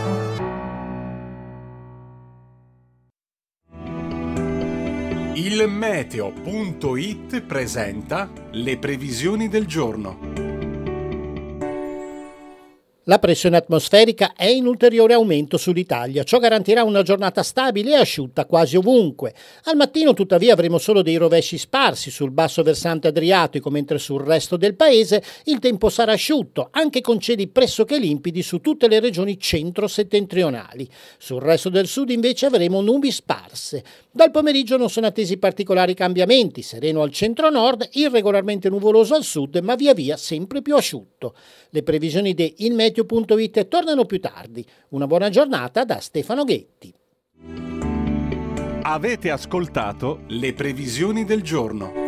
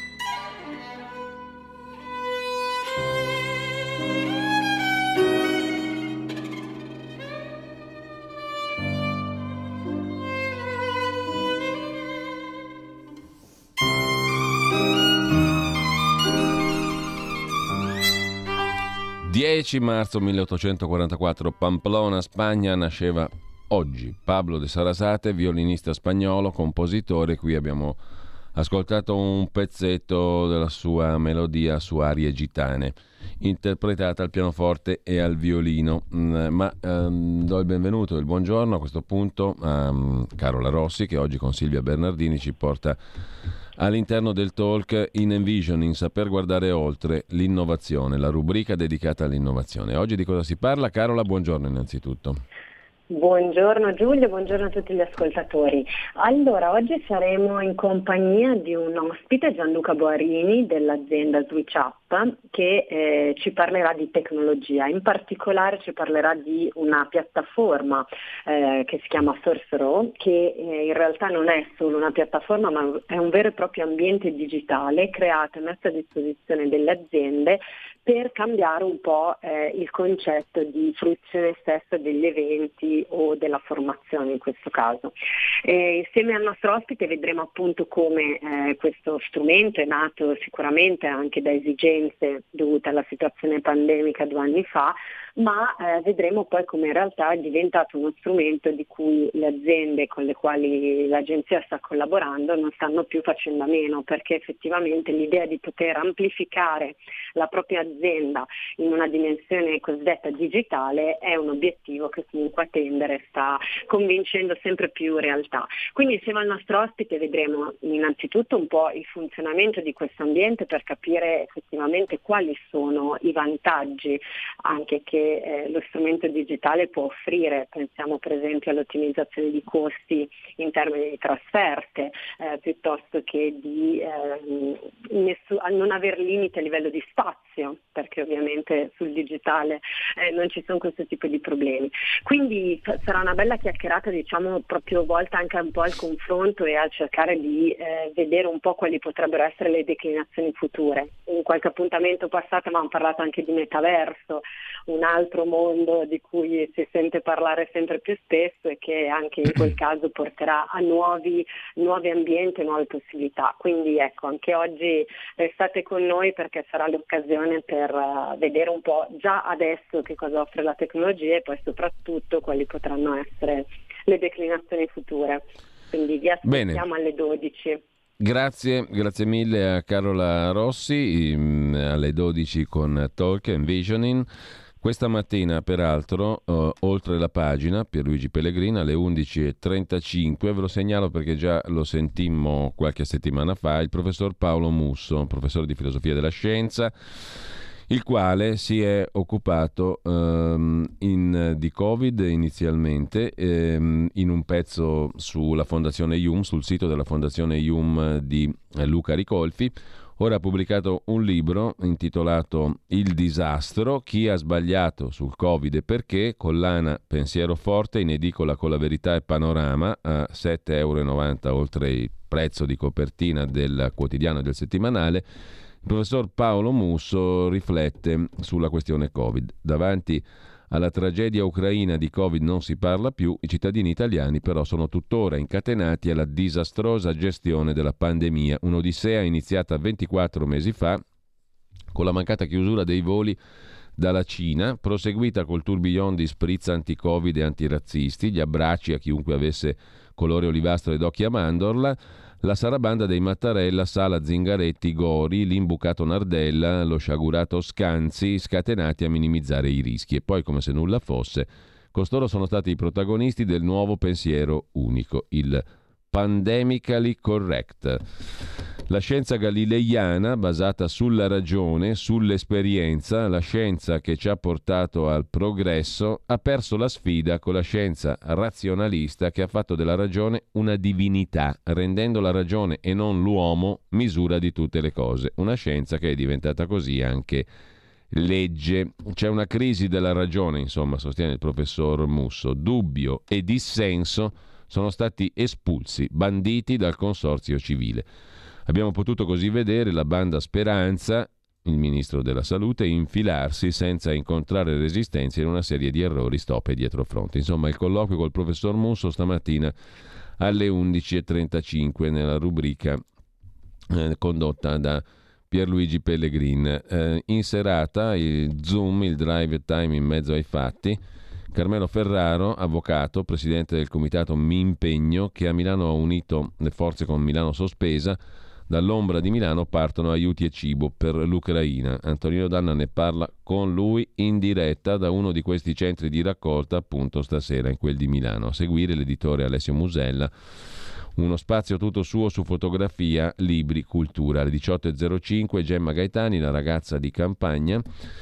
Questa sera eh, Zoom appunto, eccezionalmente la puntata poi terminerà alle 19.30 con Lega Liguria condotta da Fabrizio Graffione. E intanto torniamo ai quotidiani di oggi, adesso andiamo a vedere, andiamo a vedere anche dopo l'intervista su Libero al capogruppo, alle capodelegazione della Lega al Parlamento europeo Campomenosi, c'è su Libero un altro servizio sul senatore Siri. L'Aula del Senato ha negato l'utilizzo delle intercettazioni del senatore leghista Armando Siri imputato di corruzione per presunti favori sull'eolico. È stata approvata infatti la relazione della Giunta delle elezioni e delle immunità redatta dal senatore di Fratelli d'Italia Lucio Malan e votata per parti separate. Siri è accusato di corruzione per l'esercizio della funzione per due diversi episodi del 2018 quando era sottosegretario alle infrastrutture.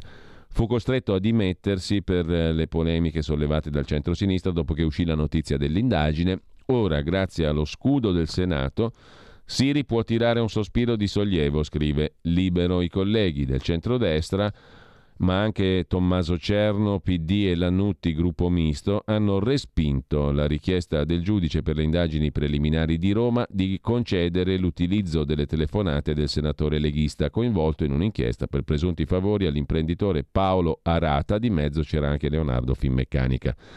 La relazione della Giunta delle Immunità, redatta dal senatore Malan, è stata votata per parti separate. La prima si riferiva a due conversazioni tra Siri e l'imprenditore Arata, la cui utenza era il bersaglio delle intercettazioni, del 15 maggio 2018. La seconda altre sei intercettazioni tra 17 maggio e 6 agosto. Per le prime due è stata negata l'autorizzazione per l'incerta configurazione del requisito di necessità, per le altre non sussistendo il requisito della fortuità e occasionalità. Dopo le prime due telefonate del 15 maggio 2018, la Procura poteva rendersi conto del coinvolgimento di un parlamentare e quindi avrebbe dovuto sospendere le intercettazioni. Se avesse voluto proseguirle avrebbe dovuto richiedere l'autorizzazione al Senato, si legge nella relazione. La prima parte è passata con 120 voti a favore e 104 contrari. Soddisfatto Malan. Un certo stupore ha destato il voto del PD Cerno, che qualcuno dà in partenza verso altri lidi, lontano dal PD. L'ex direttore dell'Espresso, Tommaso Cerno, ha votato per, tra virgolette, salvare il leghista Siri spiegando, ha detto Cerno, che il garantismo estremo di fronte ai distinguo del PD va interpretato come un monito e non come disobbedienza. Cerno si è ritrovato col centrodestra compatto, Lega, Fratelli d'Italia e Forza Italia la componente di Misto Italia, così scrive mm, il quotidiano Libero. Furibondo l'ex 5 Stelle Alessandro Di Battista che ha definito vomitevole la classe politica che difende Siri ma anche il senatore Elio Lannutti ha votato sì alla relazione della Giunta e si è ritrovato dunque con il centrodestra. Non ha commentato il suo voto garantista il senatore Lannutti. Sulla questione si sofferma molto in dettaglio, due paginate, il fatto quotidiano. A Palazzo Madama, eolico in Sicilia, destra, Renziani e PD salvano Siri, fedelissimo di Salvini, titola il fatto di stamani. L'Aula del Senato ha negato ai magistrati l'uso delle intercettazioni. L'esponente del Carroccio è accusato di corruzione. Eh, l'ex 5 Stelle di Battista dice mentre si spara in Ucraina, la casta pensa a salvare un membro del clan dei partiti. Vomitevole. Cosa c'entrino poi gli spari in Ucraina? Adesso onestamente. Al di là di questo, il Senato continua a dire no ai magistrati di Roma. Stavolta a beneficiarne è Armando Siri a processo con l'accusa di essersi dato da fare, dietro promessa di lauti guadagni, per favorire Paolo Arata, imprenditore in affari col re dell'eolico Vito Nicastri, considerato uno dei finanziatori del capomafia Matteo Messina Denaro. Nonostante le accuse di corruzione, il Senato ha negato agli inquirenti l'utilizzo delle intercettazioni allegate all'inchiesta che è costata a Siri la poltrona di sottosegretario nel governo Conte 1. Volta faccia, scrive ancora il Fatto Quotidiano. Fatti gravi. Nel 2019 i democratici, il PD evocava la questione morale. Letta, diciamo così, aveva, ne aveva parlato in questi termini, ma c'è un altro articolo su una società fittizia che girava a Luca Morisi e compagnia i fondi del Senato. Soldi pubblici, sistema illegale, stabilisce, anzi sentenzia il fatto quotidiano. Eh, si chiama Vado Live, la società definita il bunker. Nel 18 veicolò 260 mila euro del gruppo leghista alla bestia di Salvini. A fine aprile del 18 i vertici della Lega mostrano fretta e non per le elezioni vinte ma per l'apertura di una piccola società bresciana. Alberto Di Rubba, allora contabile del partito al Senato, scrive ad Andrea Paganella il 20 aprile del 18, Paganella tra le persone più vicine a Salvini, società ok, trovato tutto e Paganella procedete in modo definitivo altrimenti non tengo più le truppe e i generali. Il 2 maggio il tesoriere del partito Centemero scrive a Di Ruba Albi il bunker è ok, Di Ruba tra un'ora è costituita, Centemero grande. Il 21 maggio l'allora capo della macchina social di Salvini Luca Morisi scrive anche lui a Di Ruba Ciao Alberto, ti scrivo qui la riga generica sulla mansione dei miei ragazzi Bunker. Il bunker è il nome con cui i generali del partito chiamano la Vado Live SRL, nata il 2 maggio del 18, nelle cui casse, unica voce d'entrata, per sei mesi arrivano 260 mila euro pubblici dal gruppo parlamentare del Senato, a loro volta in violazione del regolamento di Palazzo Madama, usati per pagare i collaboratori della stessa società vicini alla cerchia di Salvini, in parte assunti dal Viminale, di cui Salvini a giugno diventerà ministro percependo due stipendi. Insomma, la storia segreta della Vado Live svela gli interessi di, non proprio chiari, scrive il fatto, di buona parte dei vertici leghisti, segretario federale compreso. Gestita da prestanomi legati ai due ex contabili di Ruba e Manzoni, di fatto diretta dai più stretti collaboratori di Salvini, Morisi e Paganella, la vicenda di questa SRL è riassunta in una notazione della Guardia di Finanza eh, depositata agli atti dell'ultima chiusura indagini che ha riguardato fatti e protagonisti minori dell'inchiesta sulla Fondazione Lombardia Film Commission. Il documento è al vaglio dei magistrati. Non ancora ci sono iscritti degli indagati, tra gli iscritti al registro degli indagati. Tutto si svolge dal maggio del 18 con Salvini prossimo vice premier e ministro dell'interno. Scrive la Guardia di Finanza che Vado Live, la società appare preordinata all'appropriazione di fondi di natura pubblica erogati a favore dei gruppi parlamentari. Il regolamento del Senato e quello della Camera consente l'utilizzo di soldi per scopi istituzionali dei vari gruppi parlamentari. Si diceva della fretta. Il 2 maggio del 18 nasce il bunker il 9 Morisi e amici sono assunti da Vado Live, che il giorno dopo firma un contratto per 480.000 euro all'anno col gruppo Lega al Senato. A siglarlo per il partito l'allora presidente del gruppo Centinaio, deputato leghista sottosegretario. Con Draghi, Vado Live si impegna alla promozione sociale delle attività del gruppo, nulla che si riferisca all'assunzione degli stessi leghisti, tra questi Morisi e Paganella, i quali con la loro società sistemaintranet.com vantano rapporti attivi di fornitori con la Lega o con entità la stessa riconducibili dal 2017 al 2020 per 1.100.000 euro. A chiarire il vero scopo del bunker, vado live, una nota riservata in cui Di Rubba elenca i collaboratori, pagati con oltre 80.000 euro e precisa. Costituzione società con spese anticipate da persone di nostra fiducia perché c'era solo fretta di iniziare. Aggiunge 43.000 euro di spese per affitto costo loro abitazione. Un appartamento nel centro di Roma, via delle Tre Cannelle 7. Simile contratto sarà pensato anche tra il bunker e la Camera, tanto che Andrea Manzoni, contabile per la Camera, scrive al deputato Cecchetti, vicepresidente del gruppo, proponendo un contratto annuo con Vado Live per oltre un milione. La email è di giugno, nello stesso mese alcuni collaboratori vengono assunti al Viminale La cosa crea allarme, Manzoni scrive a Centemero bisogna essere più accorti, Molinari, presidente del gruppo, alla Camera solleva più di un dubbio e Centemero è una cosa cui tiene Salvini va fatta, Molinari vada da lui, da Matteo a dire che non può. Alla fine Molinari non firma il contratto, quello col Senato sarà chiuso nell'ottobre del 18, in totale Vado Live veicolerà per le varie spese legate ai fedelissimi di Salvini 260.000 euro di denaro pubblico. Per il momento non ci sono indagati, scrive. Il Fatto Quotidiano, abbiamo letto tutto l'articolo. Intanto, a proposito invece di Ucraina ancora e di Russia, eh, Repubblica dedica due pagine alla guerra fredda dell'arte. Mosca ha richiamato le opere in prestito nel mondo. L'Italia restituirà Tiziano e Picasso. Il Ministero sta mappando i nostri tesori in Russia, scrive Repubblica, decine di tir da Parigi ad Amsterdam pronti a partire, portando in Russia di nuovo i Manet, Rodin, Monet, Van Gogh.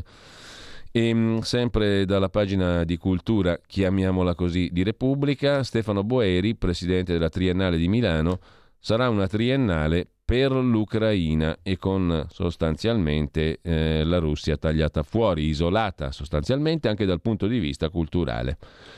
Eh, la cultura unisce, è vero, mentre Draghi a Versailles per ottenere aiuti avverte i partiti, questo lo scrive invece il giornale, non bisogna stare fermi, oggi vertice sull'Ucraina, problema europeo, serve una risposta comune, dice Draghi. Vi segnalo, en passant in tema di Russia e Europa e Ucraina, il pezzo del professor Marco Gervasoni sul giornale a pagina 10, sei sovranisti si innamorano dei no global. La galassia sovranista, un tempo no euro, poi no vax, ora sì Putin, ha un nuovo guru, Vittorio Agnoletto. I più giovani si chiederanno chi sia, i più grandi lo ricordano. Leader movimento no global, quarto d'ora di celebrità al tempo delle devastazioni di Genova durante il G7, in piazza contro Bush e Berlusconi, una, dieci, cento, mille Nassiria, quando i nostri soldati furono trucidati. Finita l'esperienza Berlusconi, Sparirono dalla scena costoro, solo i capetti ebbero uno scranno con rifondazione comunista, poi tutti caduti nel dimenticatoio. Fecero una fugace apparizione per contestare Salvini ministro dell'interno fascista, molti di loro si erano ricollocati nelle ONG pro sbarchi.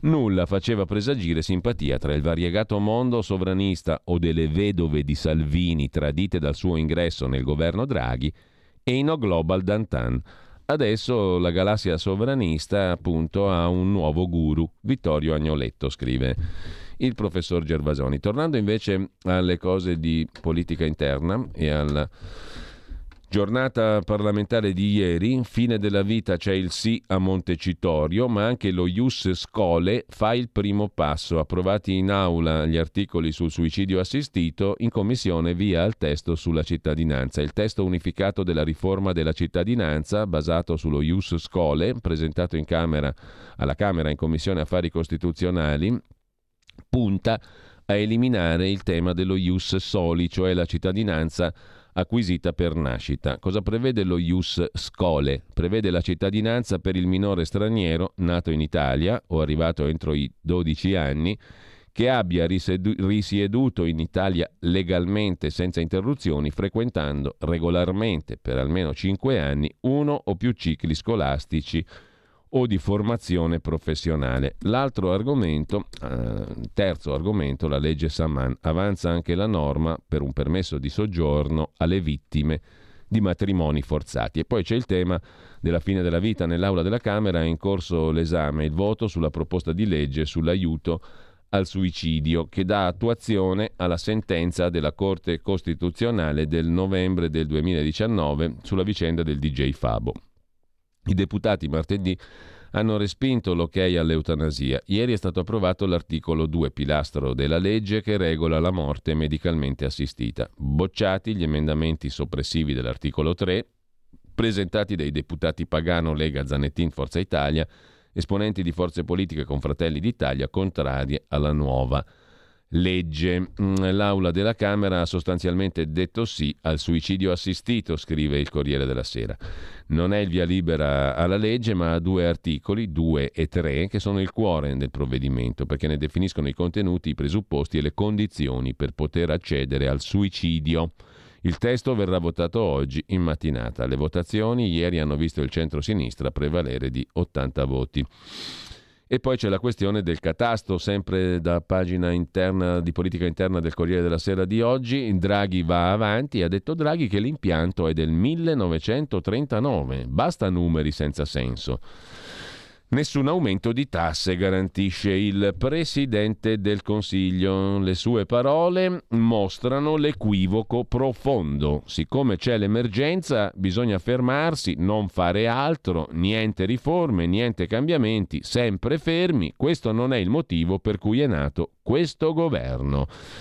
Queste le parole dello scoppiettante Mario Draghi, scrive il Corriere della Sera nel corso di un question time, poi lo sentiamo tra poco. Draghi mh, mm, eh, appunto è stato definito scoppiettante stavolta, insomma si è un po' incazzato Draghi a sto giro.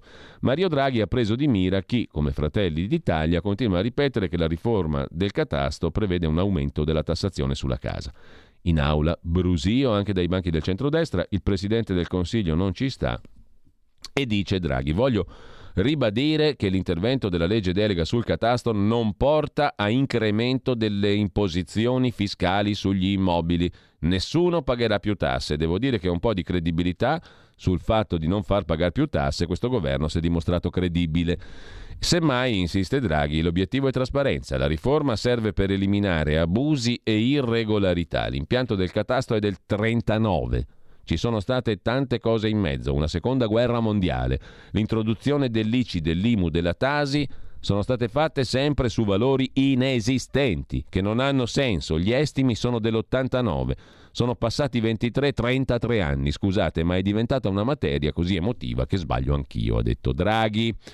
Contro replica di Fratelli d'Italia, il catasto sarà del 39, lei è del 47, ha detto il capogruppo, vice capogruppo Tommaso Foti, ma Salvo Renzi, nessuno la vuole rottamare. E sempre nel corso dell'infuocato question time, il capogruppo leghista Riccardo Molinari, lo sentiamo tra poco, ha ribadito siamo costretti ad affrontare una nuova emergenza, riforme come questa non sono fondamentali per il Paese. Staremo a vedere, il Premier intanto avverte chi fa strappi e blitz nella maggioranza, il governo non è qui per stare fermo, la riforma del catasto sembra una roba di cui non si può fare a meno. Su Repubblica invece compare la foto di Salvini con il famoso giubbotto cancro primo aiuto, la Onlus e sotto dell'Orto, Colmar, Beta, Krill, Brera, insomma tutta una serie di aziende sponsorizzanti la Onlus. Contrariate per la brutta figura fatta da Salvini in Polonia, le tante aziende menzionate sul suo giubbotto spiegano che la mission era solo sponsorizzare la Onlus. Cancro primo aiuto. Il retroscena su Repubblica firmato da Emanuele Lauria, la solitudine del leader nel partito che non si fida più. Salvini si fermi un attimo, chiedono nella Lega coloro che esprimono malumori all'indomani della figuraccia in Polonia. Anche il sottosegretario leghista Centinaio dice ognuno ha la propria storia. Un frontman solo. All'indomani della figuraccia di Premzil, il pacifista Salvini si ritrova generale, anzi capitano, di un esercito politico silenzioso e preoccupato, scrive Repubblica, che poi intervista il fotoreporter che ha dato del buffone e del pagliaccio a Salvini. Nessuna trappola, uno show vergognoso, il telefono squilla in continuazione, migliaia di messaggi, una richiesta di candidatura alle prossime elezioni a Piacenza per Sergio Ferri, uno dei due fotografi che hanno contestato Salvini in Polonia. È un freelance, collabora col quotidiano Libertà di Piacenza, risponde al telefono mentre in auto sta portando in Italia tre donne ucraine che scappano dalla guerra. Siamo partiti per la Polonia la scorsa settimana con medicinali e latte in polvere, spiega colui che ha dato di buffone e pagliaccio a Salvini. Avevamo avuto indicazione da parte di una famiglia di ucraini eh, a Piacenza circa la presenza di alcune persone in fuga dal conflitto che avremmo potuto aiutare ad andare in Italia. Premzil è uno dei valichi da dove passano migliaia di profughi. In stazione abbiamo lasciato il nostro carico. Lì abbiamo visto le transenne montate per il punto stampa, abbiamo avuto conferma da una troupe che stava per arrivare Salvini. Ci siamo fermati per curiosità e per fare qualche foto. Abbiamo visto il sindaco tirar fuori la maglietta di Putin e Salvini andar via senza neanche condannare apertamente il suo passato, le simpatie per Putin. Mi sembra l'abbia fatto dopo, sempre sommessamente. Insomma, una scena insopportabile. Da lì la contestazione. C'è chi nella Lega sospetta un agguato organizzato. Ho letto le dichiarazioni di Borghi, ma figuriamoci se ci potevamo mettere d'accordo con un sindaco ultranazionalista di destra che peraltro mi dicono odi gli immigrati di colore. E chi lo conosceva? I messaggi che ho ricevuto sono migliaia, dice il fotografo che ha dato di pagliaccio a Salvini. Non faccio in tempo a leggerli. La stragrande maggioranza sono di approvazione. Qualcuno mi insulta, ma credo sia normale. Ciò conferma che la popolarità di Salvini è in netto calo, dice il fotografo piacentino. Credo che questa vicenda mi creerà problemi. Anche per questo ho declinato una richiesta di candidatura a Piacenza che mi è subito giunta ieri. E questo è il fatto interessante, no? Un cucù parla e lo, candidano subito perché ha detto una roba contro un altro. Ottimo e abbondante. Mentre mh, mm, come la mettiamo col Super Green Pass per andare al lavoro? Andrà via, sparirà, scomparirà, ma i contagi risalgono. Intanto adesso chiedo alla regia di eh, togliere l'inquadratura dalla diretta, mandiamo un altro brano musicale giusto per come dire umettare le fauci, diciamo così, e ci ascoltiamo un po' di musica, eh, sempre traendola dal mitologico calendario musicale che oggi ci propone mh, mm, niente po' di meno che la nascita di Gaetano Maria Schiassi. Eh, Gaetano Maria Schiassi nasceva oggi, è un musicista bolognese Nasceva il 10 febbraio del 1698, fu violinista, compositore di opere, oratori, concerti e sonate, lavorò anche alla Cappella Reale di Lisbona dove fondò un'accademia di musica e scrisse, scrisse, cose assolutamente decenti, quando non addirittura molto gradevoli, come questa sinfonia in Re maggiore pastorale.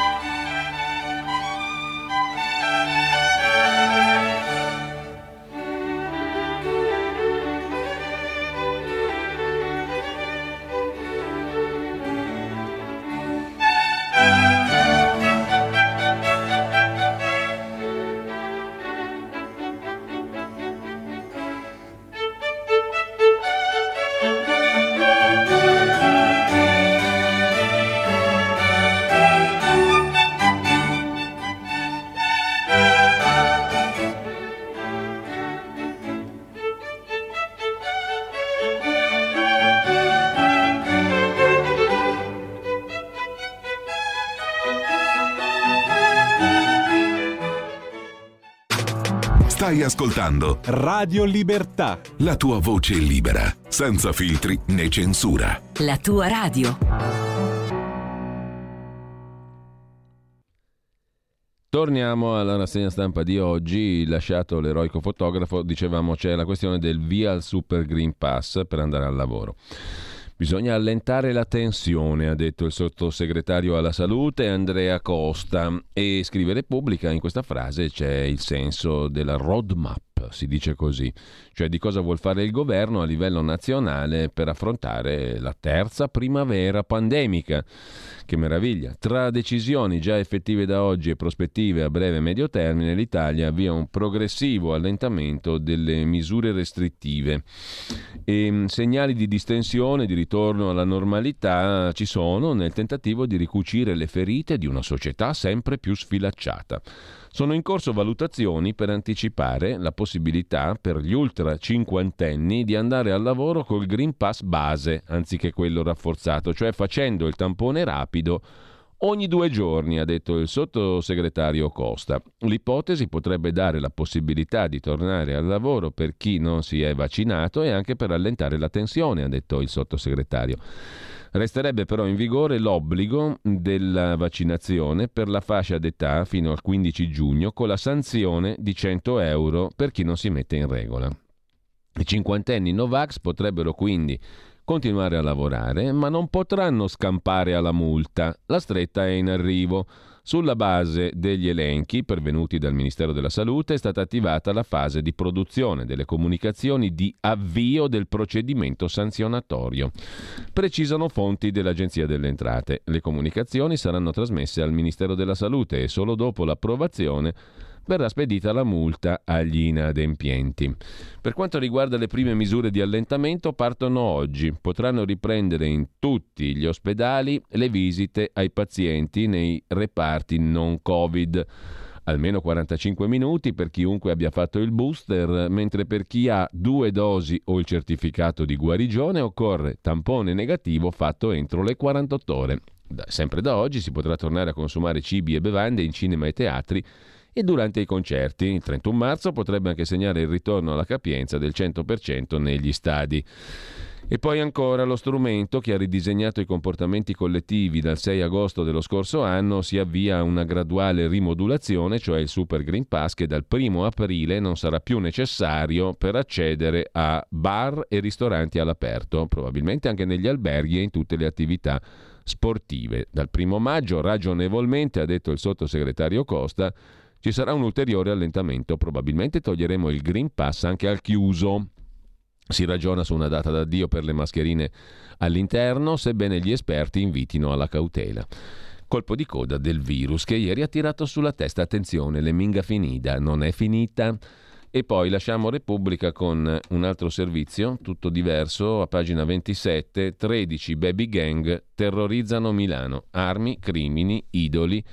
Ecco la prima mappatura delle baby gang. Come si chiamano, dove agiscono? Dalla gang Duomo, colonne di San Lorenzo, a quella chiamata KO, quartiere Adriano, al Parco Trotter, a Corso Lodi, al Corvetto e via dicendo. Protagoniste negli ultimi mesi di risse, rapine e aggressioni, ognuna è radicata in un quartiere. Un rapporto segreto dei carabinieri sulle nuove bande giovanili, scrive Repubblica, se vanno in giro con i telefonini che sparano a tutto volume il video del rapper El Cobtan, cappucci neri e giubbotti firmati, sai di avere davanti quelli della KO Gang. Se sei in metro sulla linea M2, diretta a Gessate, e incroci minorenni italiani o stranieri di seconda generazione, occhio a quelli della Z2 che scatenano risse. Se hai un figlio che frequenta Corso Lodi o Città Studi, digli di tenere nascosti cuffie e smartphone. Quelli della Z4 sono specializzati nell'aggressione a coetanei. Se sei di San Siro e ti imbatti in quello che sembra un blocco stradale, invece un set cinematografico abusivo per girare un video di trapper che inneggiano ai gangster rap americani, sono di certo i Zid Set Zoo. Se sei nel weekend, vai a berti un drink ai Navigli alle colonne di San Lorenzo, Piazza Duomo e li vedi arrivare in branco, sono i gang Duomo o i Barrio Banlieue che durante la settimana la fanno da padroni nelle zone periferiche in cui abitano, complessi edilizi, palazzoni di edilizia popolare dell'Interland e nel weekend scendono a prendersi in centro per affermare la propria supremazia sulle altre bande nel controllo del territorio. A colpi di aggressioni, risse, rapine, danneggiamenti, non prima, scrive ancora eh, Repubblica, di essersi dati appuntamento sui loro gruppi WhatsApp e sui social. 13 baby gang da mesi terrorizzano Milano, scrive Repubblica che mostra questa mappa delle bande quartiere per quartiere sostanzialmente. E eh, lasciamo con questo anche Repubblica, torniamo brevemente alla stampa a proposito di criminalità. Gli imprenditori, i festini nelle case di lusso, qui siamo in cronaca torinese, cocaina e crack in cambio di rapporti sessuali, 10 arresti ieri tra loro noti amministratori d'azienda, una vittima dice sono fiero di aver denunciato quei ricconi, sono fiero di aver abbandonato quella lurida vita, quel circo di ricconi, sono fiero di aver denunciato, dice un 26enne, tale Paolo, finto nome. Ora vive in una comunità, si sta ricostruendo una vita si drogava di crack e si prostituiva in cambio di dosi. Un giorno ha chiesto aiuto a un amico, Stefano, che si è messo in contatto con Luigi Pelazza delle Iene. Telecamere nascoste, inseguimenti, interviste con la stampa, poi una denuncia contro due imprenditori che offrivano droga in cambio di rapporti sessuali. Dai suoi racconti è emersa una torbida storia di eh, festini conditi di violenza, incontri sessuali in cambio di cocaina con personaggi tipo imprenditori e noti amministratori di azienda. In manette due imprenditori torinesi, Mauro Tavano, 55 anni, il nome è legato allo storico mulino di Andezzeno, e Alberto Crespo, 60 anni, amministratore dell'omonima azienda di rappresentanze di abbigliamento e oggetti di moda. Ma Lasciamo il stampa di Torino, un altro caso di cronaca mh, mm, con sottofondo di violenza, un'accusa perlomeno, lo racconta il Corriere della Sera, siamo a Bologna, una 27enne accusa Giovanni Favia, ex consigliere regionale del Movimento 5 Stelle, poi espulso, oggi ristoratore a Bologna, di averla costretta a un rapporto sessuale. I due si erano conosciuti l'anno scorso grazie a una app per appuntamenti. Mi ha violentato mentre ero ubriaca, ha detto la donna. Favia respinge le accuse e parla di una vendetta per una storia finita male. Mi ha violentata in casa, le accuse a Favia, l'ex eretico dei 5 Stelle, da parte di una ragazza che dice ero ubriaca, lui tutto falso. È una vendetta, ne ho passate tante, esordisce nel suo sfogo su Facebook Giovanni Favia, ex dirigente di peso dei 5 Stelle, primo grillino eletto in consiglio comunale a Bologna nel 2009 e tra i primi anche a essere espulso dal movimento nel 2012. Oggi ristoratore con ben sette locali a Bologna nella stagione di Io apro tra i leader delle proteste anti-lockdown, Favia ne ha vissute tante negli ultimi anni, stavolta l'accusa è pesante, violenza sessuale, lesioni personali, atti persecutori. Lui dice vendetta per una storia finita male.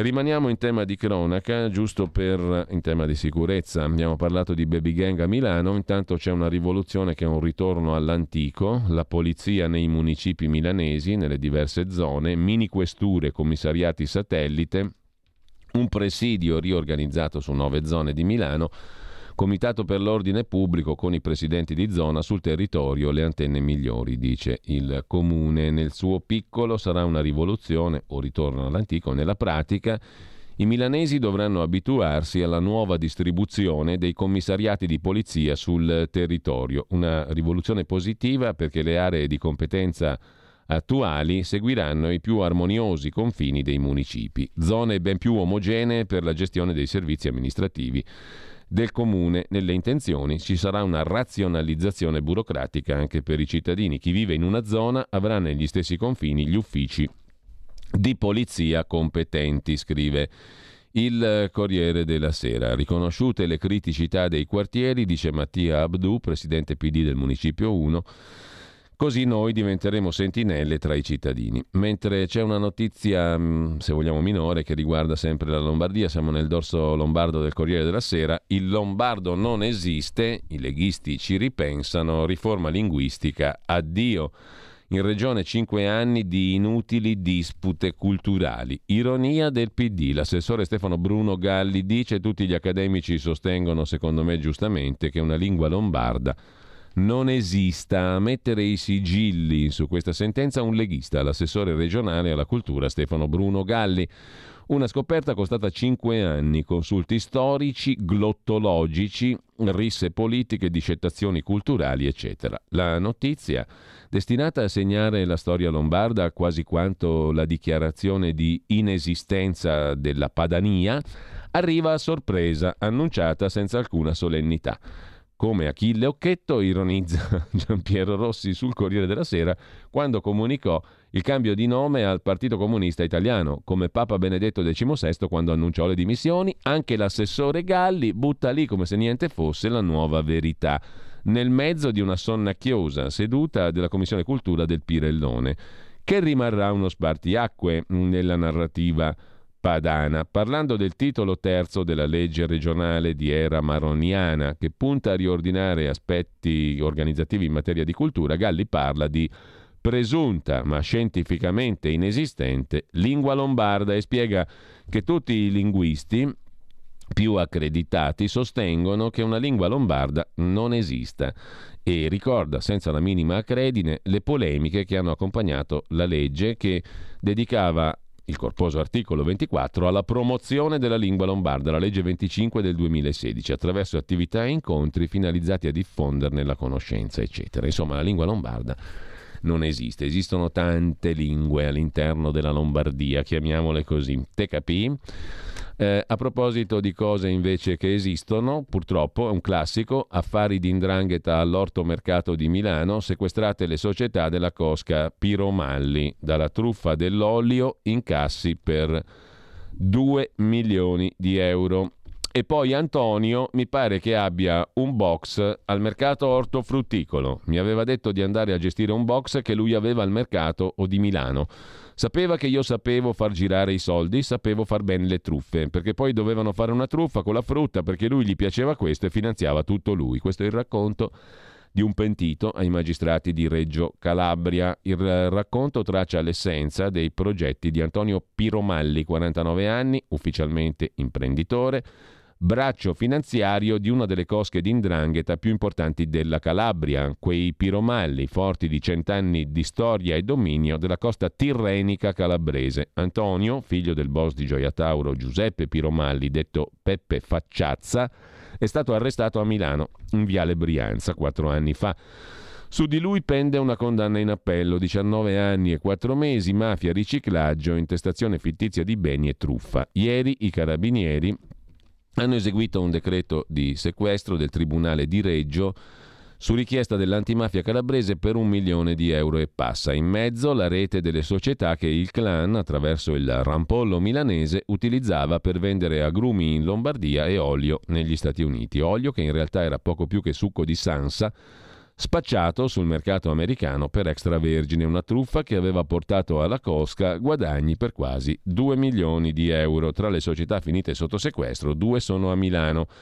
La prima è a Inzago, in piazza Maggiore 32, Global Freight Services. I magistrati hanno ottenuto il sequestro del 100%. La seconda invece è all'Orto Mercato di Milano, via Cesare Lombroso 54. Era la Polignanese SRL il braccio operativo della Cosca all'interno dell'orto mercato. Il ritorno in via Lombroso era una rivincita per Piro Malli, perché Antonio era già finito in passato al centro di indagini antimafia.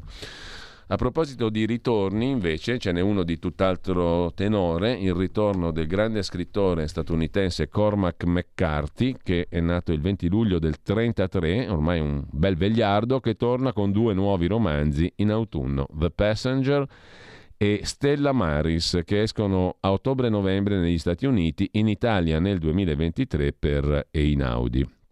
Una coppia di storie legate l'una all'altra 16 anni dopo La strada che vinse il premio Pulitzer. McCarthy è romanziere, saggista e drammaturgo, ha esordito nel 65 Il guardiano del frutteto, tra i suoi libri editi mm, da Einaudi, Trilogia della frontiera, composta eh, da tre romanzi appunto e La strada, vincitore nel 2006 del Pulitzer, un libro molto interessante da leggere anche per, eh, perché preconizzava un po' il tipo di società a cui siamo andati incontro specialmente negli ultimi anni. Con questo lasciamo eh, la rassegna stampa e mm, andiamo adesso al Qui Parlamento. Draghi Molinari, interessante. Qui Parlamento. Il deputato Molinari ha facoltà di illustrare la sua interrogazione. Prego. Grazie Presidente. Signor Presidente del Consiglio, con questa interrogazione vorremmo chiederle se e come lei intenda farsi promotore in sede europea di una revisione di quelli che sono gli obiettivi del Piano nazionale di ripresa e resilienza, delle tempistiche, quindi del cronoprogramma per la messa a terra e delle condizionalità a cui l'ottenimento di questi fondi è vincolata. Chiediamo questo perché credo sia eh, evidente a tutti che il quadro economico e geopolitico rispetto a quando queste misure sono state pensate sia profondamente mutato. Queste misure sono state pensate per accompagnare l'Italia e il resto d'Europa fuori dalla crisi pandemica, ma già nei mesi scorsi abbiamo assistito a un aumento esponenziale dei costi dell'energia, a un aumento esponenziale dei costi delle materie prime, a una difficoltà di reperimento delle materie prime sul mercato e in questo contesto è arrivata ora anche la crisi internazionale e la guerra russo-ucraina dove le giuste sanzioni votate da questo Parlamento comporteranno però evidentemente un danno economico a molte imprese e le giuste sanzioni e soprattutto la sua giusta presa di posizione che punterà a svincolarci sempre di più dalle forniture di gas dalla Russia creerà ulteriori problemi dal punto di vista del rifornimento energetico. Grazie. Presidente del Consiglio dei Ministri Mario Draghi ha facoltà di rispondere. Prego, Presidente. Grazie onorevole Presidente, onorevoli deputati. Noi ovviamente seguiamo con grande attenzione le conseguenze di questa crisi sull'economia e sulla situazione finanziaria dei cittadini italiani. Siamo molto attenti all'incremento del prezzo dell'energia, all'incremento e alla disponibilità delle materie prime. Purtroppo il Governo non può fermare questi, questi eventi, ma dobbiamo muoverci con rapidità e decisione, come abbiamo già fatto e continueremo a fare, per difendere il potere d'acquisto delle famiglie e la competitività delle nostre imprese forse è anche il caso di dire la sopravvivenza delle nostre imprese. Fino ad oggi il Governo ha già varato varie misure specifiche per fronteggiare l'aumento dei prezzi. Abbiamo introdotto l'obbligo dell'inserimento di clausole di revisione dei prezzi negli affidamenti dei contratti pubblici. Per i lavori pubblici abbiamo previsto un meccanismo di compensazione delle variazioni di prezzo dei singoli materiali di costruzione. Per gli interventi finanziati in tutto o in parte con le risorse del Piano nazionale di ripresa e resilienza e col piano complementare, le compensazioni sono coperte dal Fondo per la prosecuzione delle opere pubbliche. Ricordo inoltre che è stata istituita presso il Ministero dello Sviluppo Economico una task force dal ministro Giorgetti per far fronte alle difficoltà delle imprese in questa crisi, anche con riferimento alle materie prime. Per quanto riguarda il Piano nazionale di ripresa e resilienza, la normativa europea prevede la possibilità di chiedere il conseguimento dei relativi obiettivi. Sigla europee ci consente di valutare i rischi e di prendere nuovi provvedimenti.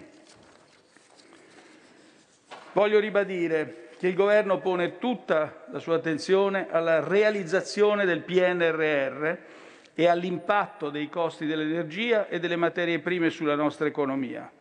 Quindi noi continueremo a sostenere il nostro sistema produttivo. È chiaro che molte delle regole che hanno accompagnato, ci hanno accompagnato negli ultimi anni, oggi devono essere rilette e una di queste in particolare riguarda la guida fiscale per il 2023, tant'è che la Commissione europea, nella sua recente comunicazione, ha proposto di rimandare la decisione relativa al mantenimento o alla disattivazione della clausola generale di salvaguardia a quando saranno disponibili le previsioni di primavera. Ricordate che si dava per scontato che questa clausola sarebbe stata disattivata all'inizio dell'anno prossimo. Beh, ora si comincia a essere consapevoli che la situazione richiede, richiede una, un esame approfondito comunque prima di procedere in questa direzione. Secondo me si mostra la consapevolezza che le cose sono cambiate. Naturalmente noi sosteniamo questa linea di maggiore cautela dimostrata ora dalla Commissione. Ho anche detto, molto tempo prima della crisi in Ucraina, che queste regole di bilancio erano in generale inadeguate. Quindi questa considerazione vale ancora di più oggi. Quindi noi continueremo nella nostra, dire, nella nostra discussione su questo. L'Unione Europea ha delle priorità strategiche, voglio aggiungere anche questo. Queste regole non tengono conto delle priorità strategiche che si sono venute ad affermare negli ultimi tempi, gli ultimi non mesi soltanto, ma anche anni, gli ultimi due anni, in particolare clima, energia, difesa. Queste tre sono chiarissime priorità strategiche per l'Unione Europea e per l'Italia oggi. Quindi noi continueremo nella nostra, dire, nella nostra discussione su questo. L'Unione Europea ha delle priorità strategiche, voglio aggiungere anche questo. Queste regole non tengono conto delle priorità strategiche che si sono venute ad affermare negli ultimi tempi, gli ultimi non mesi soltanto, ma anche anni, gli ultimi due anni, in particolare clima, energia, difesa. Queste tre sono chiarissime priorità strategiche per l'Unione Europea e per l'Italia. Quindi occorre ripensare a un pochino allo schema generale. Quindi è importante che queste regole di bilancio in futuro riflettano questa visione e questo tema sarà anche al centro delle discussioni al Consiglio informale, Consiglio europeo informale di domani. Grazie. A facoltà di replicare il deputato Molinari, prego. Grazie Presidente. Signor Presidente del Consiglio, sicuramente e la sua presa di posizione ci rinfranca molto e la ringraziamo per quanto il Governo già ha fatto sul tema dell'aumento dei costi, per quanto farà e per la sua posizione in merito alle regole di bilancio europee che evidentemente non possono tornare nell'immediato quelle che erano prima. Quindi siamo molto soddisfatti della sua risposta, ma ci permettiamo di dare anche qualche ulteriore consiglio su come potremmo migliorare la situazione. È chiaro che un aumento della realizzazione delle opere previste dal PNRR, che secondo le associazioni di categoria si avvicina al 30%, e dovrà imporre per forza una revisione di quelli che sono i piani, perché non vorremmo mai che i cittadini credessero che alcune opere verranno realizzate quando per i costi e per i tempi ristretti si rischia che queste opere non siano realizzate mai.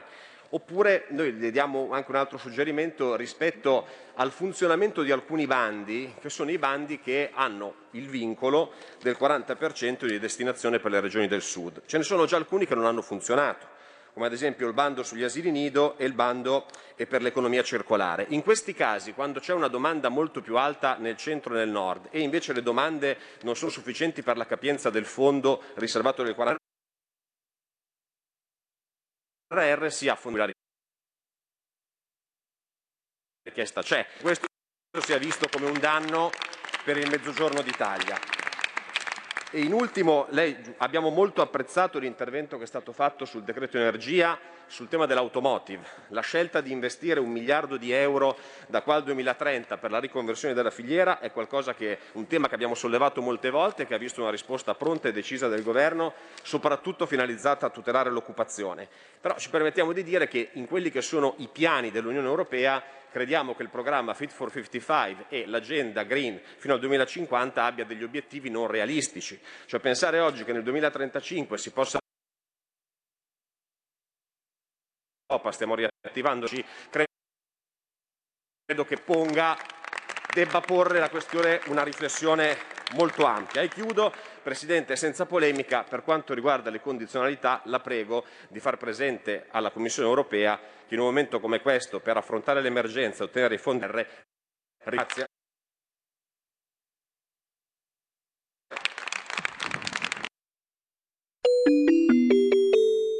Qui Parlamento. Avete ascoltato la rassegna stampa.